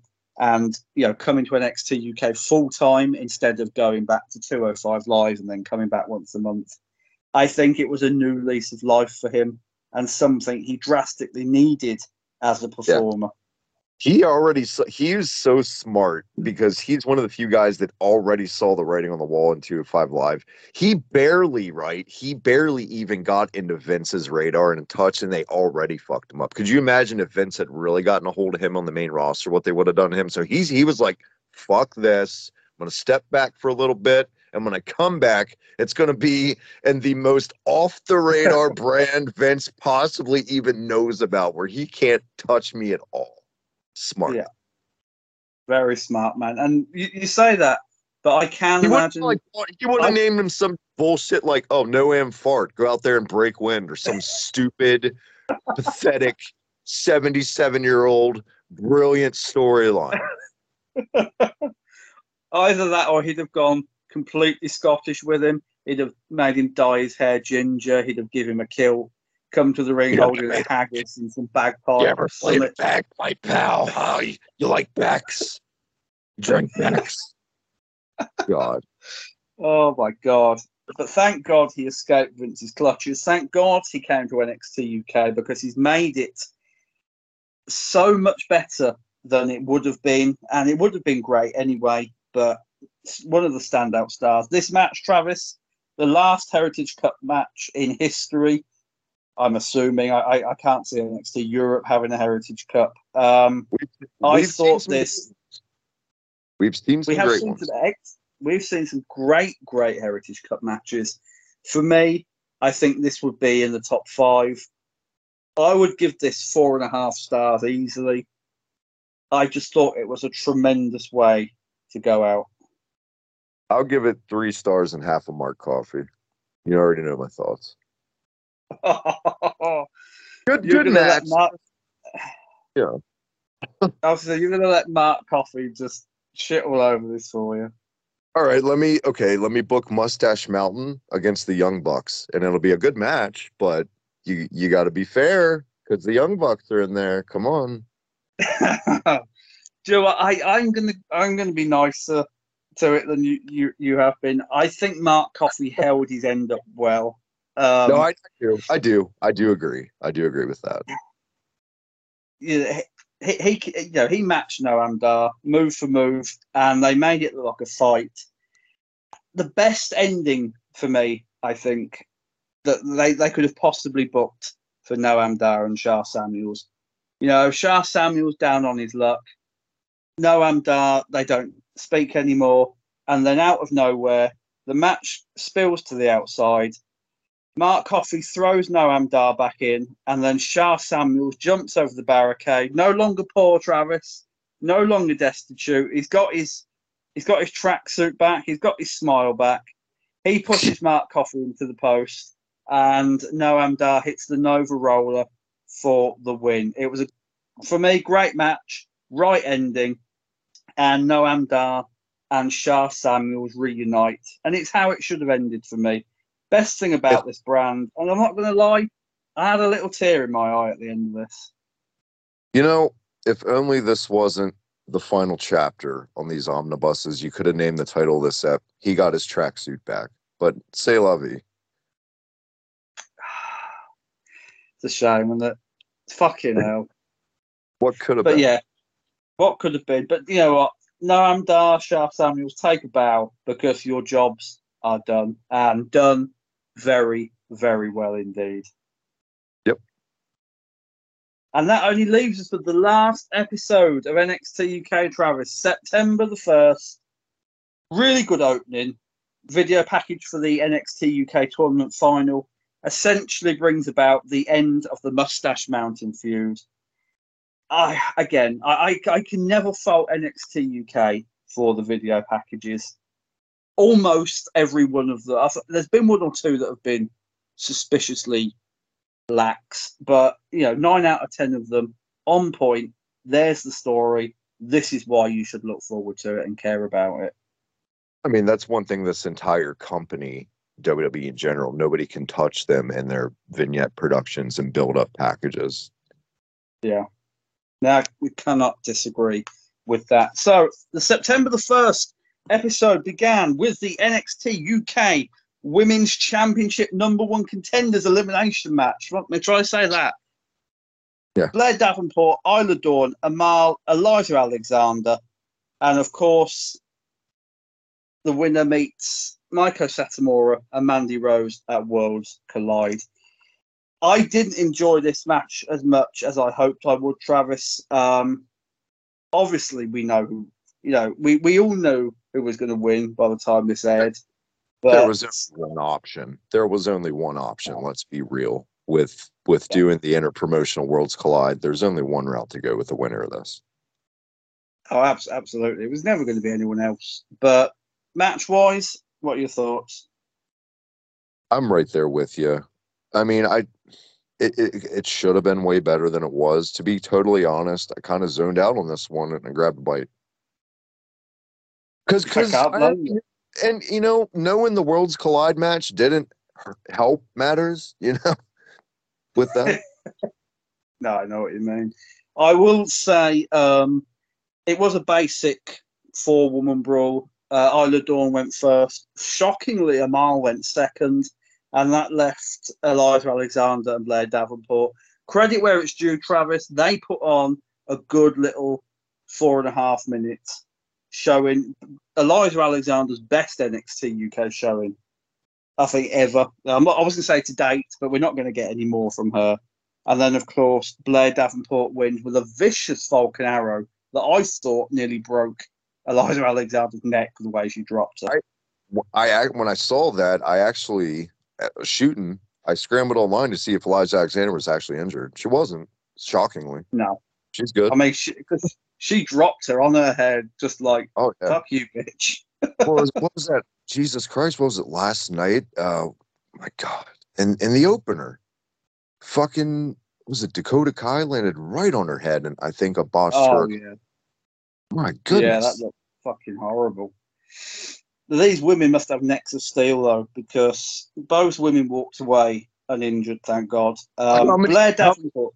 How many fucking times has Brady Banks tried a shitty tope and landed right on her head? You know. And in your mind now, Travis, you're thinking, there's just no luck. Oh, I, I'm not that evil. I may be pissy, but I'm not a shithead. Come on. Fair enough. um, I will say, Blair Davenport, uh, she's done a great job of shaking off the accusations that came at her during the speaking out movement, and you know, just gone on to make something of a career on the biggest stage she's ever had. Right. Right. The name change probably didn't hurt either. And uh No, yeah. I mean she also being on a show no one watches probably helped with that too. It's she's she's she is she married to Ospreay? Are they still together?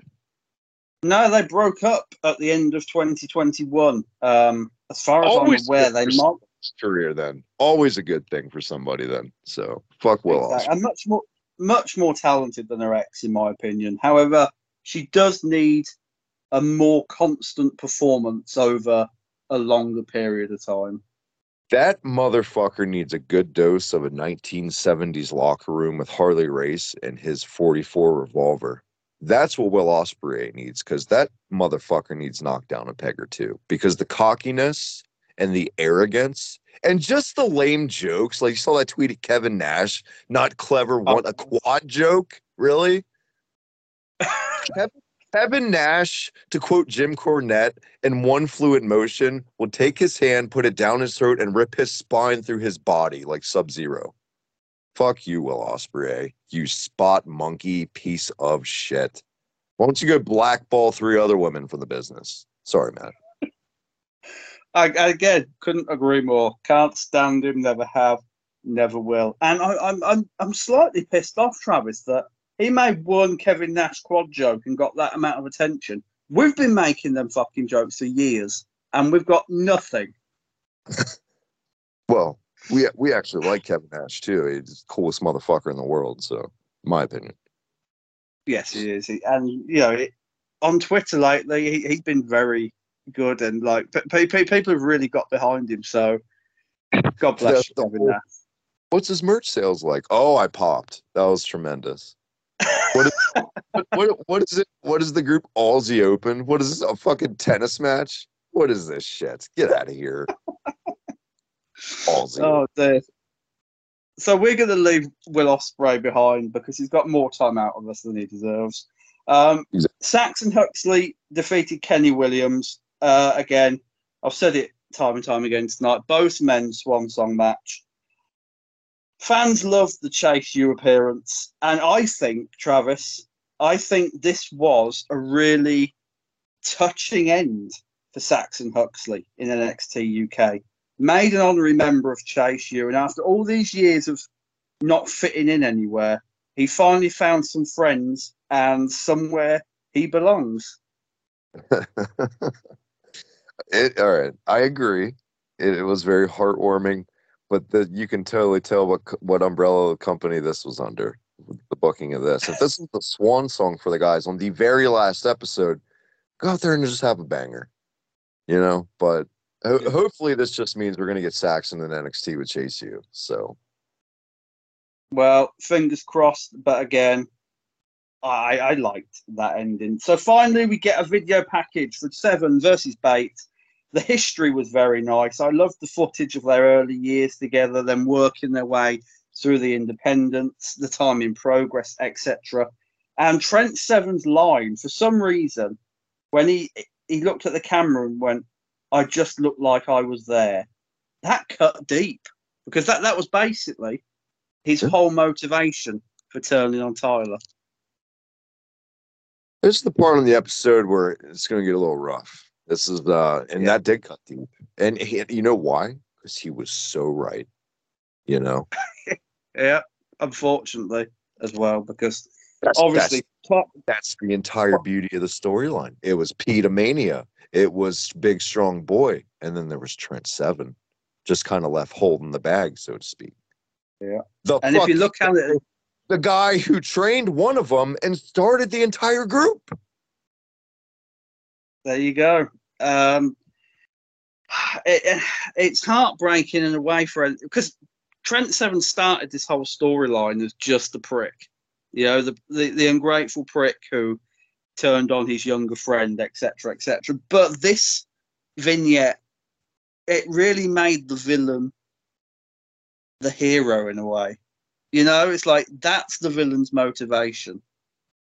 Marty Scurll, take notes because you will never be able to lace, lace Trent Seven's boots. Not even close. That, No. my friend, is a villain because real villains don't got to call themselves a villain. So you are a very, very wise man, my friend. And Tyler Bates sums this up, Travis. Not just this feud, but sums NXT UK up by hmm. saying simply, we've come full circle. I'm very few times, man, in years of doing this with me, I'm left speechless. I kind of just let this speak for itself. We can't do this, obviously, because we're doing a fucking podcast. But man, guys, just go. and if you haven't, if anything, out of this entire month, take this one in and just Yeah. let it tell its tale. And sh- I mean, for those of you who fell off, on one hand, I don't blame you, but on the other hand, kind of shame on you because you've missed some really quality shit. And it's no fault. I put out the tweet literally right before we did this today. It was never the talent's fault. This entire failure of a brand was never, besides the sex pests, on the talent. The guys that were on the straight and narrow, that lived the good, clean lives, that busted their ass, men and women, excuse me. My goodness, you look up squandered in the dictionary now, and there's going to be an asterisk in it, and it's going to say NXT UK. Absolutely, absolutely. And it's a, and you know we're putting off the inevitable, Travis, but it's such a shame that this brand wasn't bigger because the matches that came out of it were again, you know, eight times out of ten, always fantastic, always the best thing that WWE had that week or that month. So many matches of the year candidates, so many stars with potential that that that you know they'll, they'll find on the indies but may never get a world stage to showcase ever again there's And just so many what a shame Here's the here's the reality too. A lot of people don't want to fucking accept or realize. Before pre COVID, pre AEW, the takeovers on the NXT UK. Anytime a new watcher would watch one of those, they were highly entertained and had nothing but great things to say on social media. Anytime there was a regular NXT takeover and there was an NXT UK title match, uh, Pete Dunne and Walter, Tyler Bate and Pete Dunne in Chicago was always the most talked about match that night on social media. And then COVID happened and just all this chain of unfortunate shit. It had the buzz, it had the steam. It's just, let's cut the shit. Even with the original black and gold, nobody stood a chance when AEW started because curiosity is always going to win the day, especially when you have established guys who have been on TV for 20 years on national TV nobody stood a chance against AEW in the beginning. Now they're floundering. Tonight's a very big night for AEW, not just because it's pay per view. There's a lot. They're they're at a crossroads. Okay, NXT UK never got a chance to be at the crossroads, and that's why it's so frustrating to be one half of this show I've loved doing with you for so long, man. I'm starting to get emotional. God damn it. Thank you, my brother. Thank you so much for just crossing paths with me. It's been beyond a pleasure to talk about this brand. And I know the amount of work you put into your year one book and how much more than anyone on the planet that didn't work for NXT UK. Nobody loved this brand more than this guy right here, Matt Tennant. And to every single performer that that did the right thing in this brand and are respectable, I commend you guys. And I feel sorry for you guys. Look, last thing I'll say on it before we get to Worlds Collide, it was never your guys' fault. Don't ever think it was, because it wasn't. Absolutely. I couldn't have said it better myself. And this is where we end, Travis. Tyler Bate, Trent Seven for the WWE NXT United Kingdom Championship. Five and a half years boiled down to this. And it was a great end. And it was a great match, full of drama, full of absolutely everything you could have wanted from a Mustache Mountain match. Was I happy with how the actual feud ended? That's another discussion for another day. But Tyler Bate pinned Trent Seven, two time, first ever two time NXT UK champion, the only man to hold the championship. No, I was actually, that's wrong because Walter was as well, but the only man to win the championship under two different names. NXT UK Grand Slam winner. What do you think? The match itself, was it a proper end for you to NXT UK? Absolutely. Absolutely. And I'm glad, you know, if the storyline was rushed, yeah, that sucks. But at least we got this. We got a finish. We got a new champ. We got a great moment. The crowd exploded. I just, I again, I was taken aback. It all came full circle, man. You know. That's it. And that's that's the thing about this. It, it came full circle. The match summed up NXT UK. Never give up. Bulldog spirit. Just great pro wrestling. Um, but we And came full circle. you can look at the low spots of Gallus and that awful talk show segment we reviewed in, in the studio a couple months ago, right? From the lows and the highs since they've been in this new building. When fans have been brought back, I know, I get it. This brand has been a meme. It's been a big joke to everyone, but there were fans. People cared. We were just few and far between because WWE made this brand few and far between. And this is the part two now in the show that we've wrapped up all the actual episodes i took worlds collide as kind of just not a not not a fuck you but a i just had an awful taste coming out of worlds collide because you see the wheels in motion and at the end of the day what they think sells as opposed to what should be the driving factor in what sells tits over talent tits over talent the main event I love. Look, we got to cut the shit. We have got to cut the shit. I know the main event. I don't want to review this whole show. For one, I didn't watch it all. We can talk about highlights. We can definitely talk about the main event, which I'll do here real quick, and then you can give your thoughts on the main event. It was the right call only because Bron Breakker's young. He has been the face. He's going to be a goddamn star, whether we like it or not, right? It wasn't done in a disrespectful way. I think, and you know, they embraced after. I think this crowd was obviously behind Tyler Bate. I think this showcased every single, all the best parts of Tyler Bate. I think these two complemented each other. But what I loved, and I've never seen the company really do this, was right before Tyler Bates' entrance. He was like passing all these pictures of former NXT UK champs, and it was oh, just Oh, come to heartbreaking. terms. Come to terms. Heartbreaking isn't even a word for it. A come to terms moment. It was. If I could give out, if I was like an academy, that was worthy of an award right there. That was Rocky esque type shit that they shot with that. I loved the match and the chemistry. Hard hitting. Nobody was slapping legs. Nobody was no selling fucking destroyers every three seconds. Nobody's putting their hand in their pockets and playing with their little dicks. It was a great match. It looked like a fucking fight. And it looked like both guys gave everything in their arsenal and nothing was working. And it came down to just desperation and who the luckier man was. And that, look, that's all you can ask for a great main event. And that's what we got. I have no qualms with that. I did see highlights of the women. Hmm. Holy shit. Yeah. Holy shit! And Worlds Collide, Travis, for me was it was basically a mission statement of how WWE saw NXT UK. They shit over the talent, and people will disagree with me, and that's absolutely fine. Gallus was shafted. Yes, they got to eliminate. Um, who the fuck did they eliminate? I can't remember who was in the match. Oh, Briggs and Jensen. They eliminated them, and then they got fucked over themselves. Eliminated second thank God for Pretty Deadly. So NXT UK came out of it at least in part with one title because I'll always see Pretty Deadly as an NXT UK team. Man, But- how can we we have done this final omnibus and we have not talked about Pretty Deadly once and how they were so uh, they had to have been, in my opinion, the MVPs for the past year. That brand, the most entertaining thing in that whole company.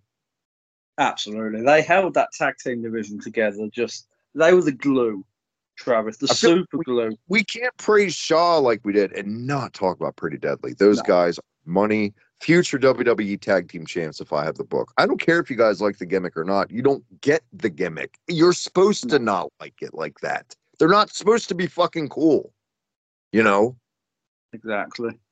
You're supposed think- to hate the half Stevie Richards shirts and their weird attire because they're the male models, basically, with LA Knight, which I can totally see them being in that group. You see, if they'd have brought them up with LA Knight as the, the, the maximum male models, yeah, that would have worked perfectly. But, you know, as they are, name change aside, which I think the name change was fucking dreadful. of all the names you could have given. But God. just first class, first class team. Again, and a team, Travis, that started in NXT UK as jobbers. And then after the pandemic, they were just, this is our world now. And they shone and they shone and they held the tag division together. And the division under them, it was sparse. There wasn't many teams, but they made it work every time. A highlight, and I was I was genuinely sad when they were moved up to NXT. As was I, and I think a lot of people that were, you know, consistent watchers of NXT UK, they're like, God damn it, you took like our most entertaining thing away from us and put it on this shit with Nikita Lyons and goddamn Carmelo Hayes. Come on. The one thing I will say about Pretty Deadly, though, Travis, was throughout this match, um, and, and really throughout, whenever the NXT UK tag team titles cropped up in their general region, they were always the most important thing to them. Like you, you could tell in this match is that it's not, it wasn't the NXT tag team titles they wanted; it was the NXT UK tag team titles, and I think Right. that meant a lot to the NXT UK audience, especially on Twitter, from what I've read as well. But yes, they will go on now. Uh, I, I'm not sure whether they're going to have a new design the unified titles or whether the the UK titles will just not be seen again, and they'll just carry on the NXT titles as they are. But NX, Pretty Deadly tonight won the NXT UK Tag Team Championships. They'll just carry the NXT Tag Team Championships now. Right. I mean, there's some matches on here that were fucking head scratching that we don't even need to talk about because it's it wasn't a World of Worlds. Ricochet and Carmelo Hayes. Why? We don't have to talk I about thought- that at all. No. I will just add, because it's nothing to do with this. Love it all you Flips. want, people on Twitter. I thought it was absolutely dreadful. Flips. They, I, I said to you before we came on air, if I go back and watch it and time it, I would be shocked if they spent four minutes of that match on the mat. It was just appalling for me. As far as you know, because I, I DM'd you before we did this today, I I had to do some errands with the wife, so I didn't get the catch women's match in full, but I saw highlights. I saw a cartwheel in a Meiko Satomura match with one of the weakest little missile drop kicks I have ever seen. Yeah, it wasn't good. It wasn't good at all. Mandy Rose was outclassed by both Blair Davenport and Meiko Satomura, as we predicted she would be.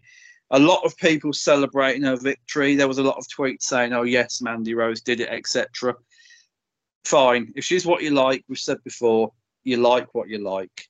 But for us, Well- Mandy Rose, guys and guys be smarter on twitter because the the, the fucking douchebags out there like oh this is a real star mandy Ra-" they're trying to get a rise out of you they know this is garbage Yeah. they're just they they're they have no life they've never kissed a girl so they want to get attention come on Exactly. Uh, the end of the match, though, best of a bad situation, I think. She pinned Blair Davenport with the knee strike. Um, I think there'd have been a lot more backlash had she pinned Satomura, which I understand. Going over well at all in that booking decision with Meiko backstage. Like, yeah, you're gonna eat the, the pin for Mandy Rose. Meiko would have probably just, I don't know, chopped Shawn Michaels straight to hell and just left the building. I think I think that match out of all of them, though, Travis showed that Shawn Michaels might be doing a great job in some people's opinions, but I don't think that he got Meiko Satomura or Blair Davenport at all. We also I, I think actors too. Like we also don't know certain visa issues with those women. Um, I don't know if they reside in the states, do they? um, Blair Davenport was originally born in the United Kingdom, so she would have to have a visa. She'd have to live in the, the States for more than five years before she could claim residency there, and I don't think she has. Uh, Satomura definitely not. She, she, Right. Satomura is going back to Japan now. You won't see her again. I will be Yeah. shocked if she turns up on WWE television again. Maybe an appearance here and there, you know, now and again. But where- I think it's a situation, quite frankly, where it was that combined with the state of that women's division. You know, Yeah. where you- where you Yeah. going to go? You know, come on, Katana Chance. Who, who the fuck that? I mean that that tag team match wasn't great either. Um, but can, I just want to say that you missed the chance with Blair Davenport here. She, she was primed. Uh, you know, visa issues aside, the story and everything was primed for her to take both titles, but that didn't happen. And it's just Mandy Rose, isn't it? If it had been anyone else, Travis, I'd have been f- probably fine with this. But it's Mandy fucking Rose. And you know what? Credit where it's due. She's got better from when she was wrestling as with, with Sonya Deville as a tag team. Yes, I can see that improvement, but she's not women's championship material. And I mean, to- like the to- pipe- to put- the, the the pipe under my kitchen sink, right? It could burst tonight. Knock on wood, it doesn't. And I could go in there with some caulk and putty, and I can patch that shit up, and I can teach myself how to fix that. But I'm not a plumber. That doesn't mean I'm a great fucking plumber because I made something salvageable. You know, exactly. And to put to put the United Kingdom Championship on her, a a title with such prestige, it, it was a slap in the face, really. For you me, think you know, you uh, think old along Kay Lee Ray or Alba Fyre, whatever the fuck they call her, was thinking looking at that image backstage. head in hands, I'd have thought, because it, it was just it was a slap in the face. It was an insult to put that title on a woman like that. I'm sorry. What do you think? uh, Rhea Ripley with fucking Dominik Mysterio sitting on her lap thought about that image when they were looking at it together. wish I was Dominik, but I don't know. It's just uh, it, it's indescribable to me. I was disappointed more than anything in that result, and it's fine though because I won't have to watch NXT again. I, I doubt Blair Davenport's going to be there long. Um, you know, she's going to need a, a visa to work there long term, but They need to start getting some of these women on a little show called SmackDown because woof. yeah, Yeah. the Toxic Attraction I think would fit well on SmackDown as a trio. Uh, I I don't want to see Mandy Rose wrestle ever again in my life. Sorry.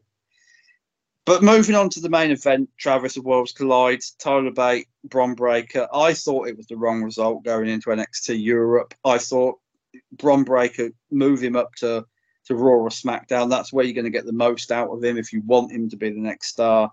And then Tyler Bate would be NXT, the face of NXT until Europe kicked off, and then he could lose the title, and we could build that into the beginning of NXT Europe. For me, it was the wrong result. Tremendous match. Tyler Bate looked nothing but strong, but for me, again, it was it was the end of NXT UK. That match for me. That's where it ended officially. Last time we're going to see that title, and again, it, it was all. I, I think after that that entrance for Tyler Bate, looking at all the former the champions, I think the match was just secondary. Let me throw you a curveball here, Matt, to end out the night. So, what if this match, you know, we all know the result. What if come Friday, now that Sheamus is out of the equation, maybe Bron wasn't the guy they had in mind to call up, and a certain man gets interrupted by a certain old rival for a certain belt that seems to have some new life brought back into it. Tyler Bate for the IC title with Walter on SmackDown. Sign me the fuck up. Holy Oh, shit. What, That what would if- be tremendous. Yeah. I think Tri- Triple H has the the knowledge and the know how to do it. I think Tyler Bate would. Tyler Bate would need a week off afterwards. I mean, after Cardiff and that forty-five minute match, he uh, he had to have like a month off wrestling. but that- uh, you know what? Wembley- the Wembley show. Fucking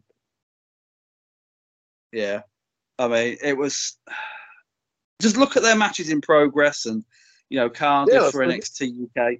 That they could bring that title right back to significance in three weeks. Easily Guy- done. Two men who love it, two men who care about it, would do that easy.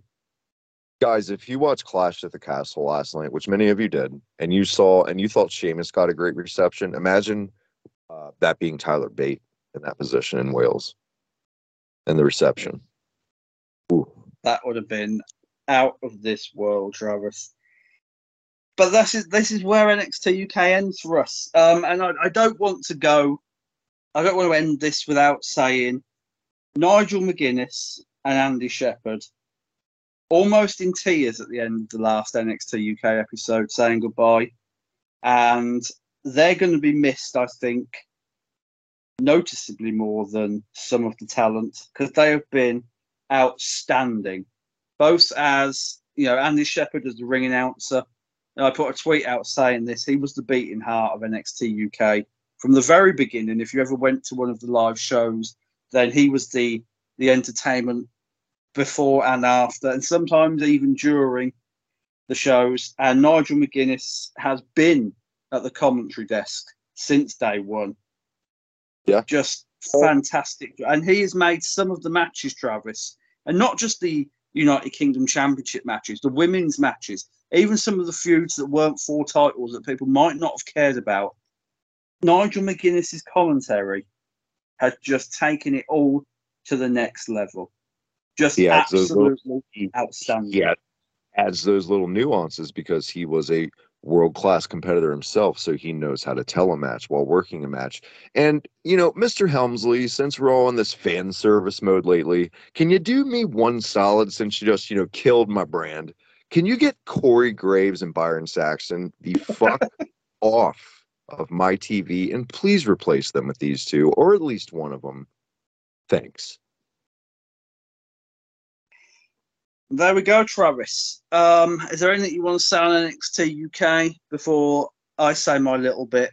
Because I'd like to take us out this week with uh, with what I've got to say. I think the best part about NXT UK, it got people that got a chance to peek in a look at some guys and gals that they would have never seen otherwise. And um, you know, love it, love the hand, love, love the hand. My God, I can do better than this to honor this brand. Love the brand or hate the brand. It made it quite a few careers. I don't think Rhea Ripley's doing too bad for herself right now.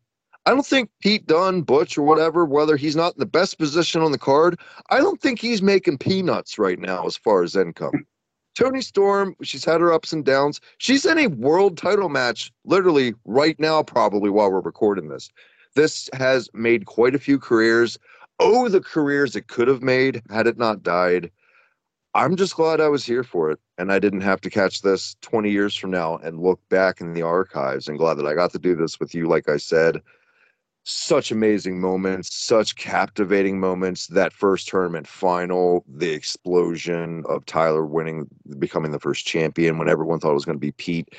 Just seeing the come the, the coming of age story of Pete Dunne from this little this little shitty heel like defying real to basically like I said time and time again becoming the Hulk Hogan of the UK. I'm glad I was there. Glad you were here, my friend. And to all you guys that have been here and have just discovered us recently, thank you. We truly appreciate you. But like I said at the beginning of this ep, and we said last week, just because this brand went away, this one ain't going anywhere. Right, Matt? Absolutely. And I'd just like to leave us on this for this week, Travis. No, no whoring out of anything because NXT UK deserves better than that. Right. It will always hold this brand will it's always always hold a special place in my heart. You know, it rejuvenated my passion, my love for pro wrestling. It gave stars who wouldn't have got the chance to perform on a worldwide stage or under a spotlight this big a chance to shine. Gave me the greatest title reign in the last 20 years for me with Pete Dunne, one I'll cherish forever. Um, while parting is such sweet sorrow, I don't know who said it, didn't bother looking it up. I am grateful for the last five years of brilliance that it's given us.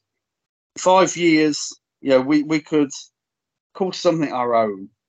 And NXT UK will be with me, it'll be with you forever. And it'll be the standard bearer for whatever NXT Europe is going to be. Um, and to the bonds, I think that we made with its stars, and to those who stepped up to entertain us and put British wrestling back on a worldwide stage, because that's what it did.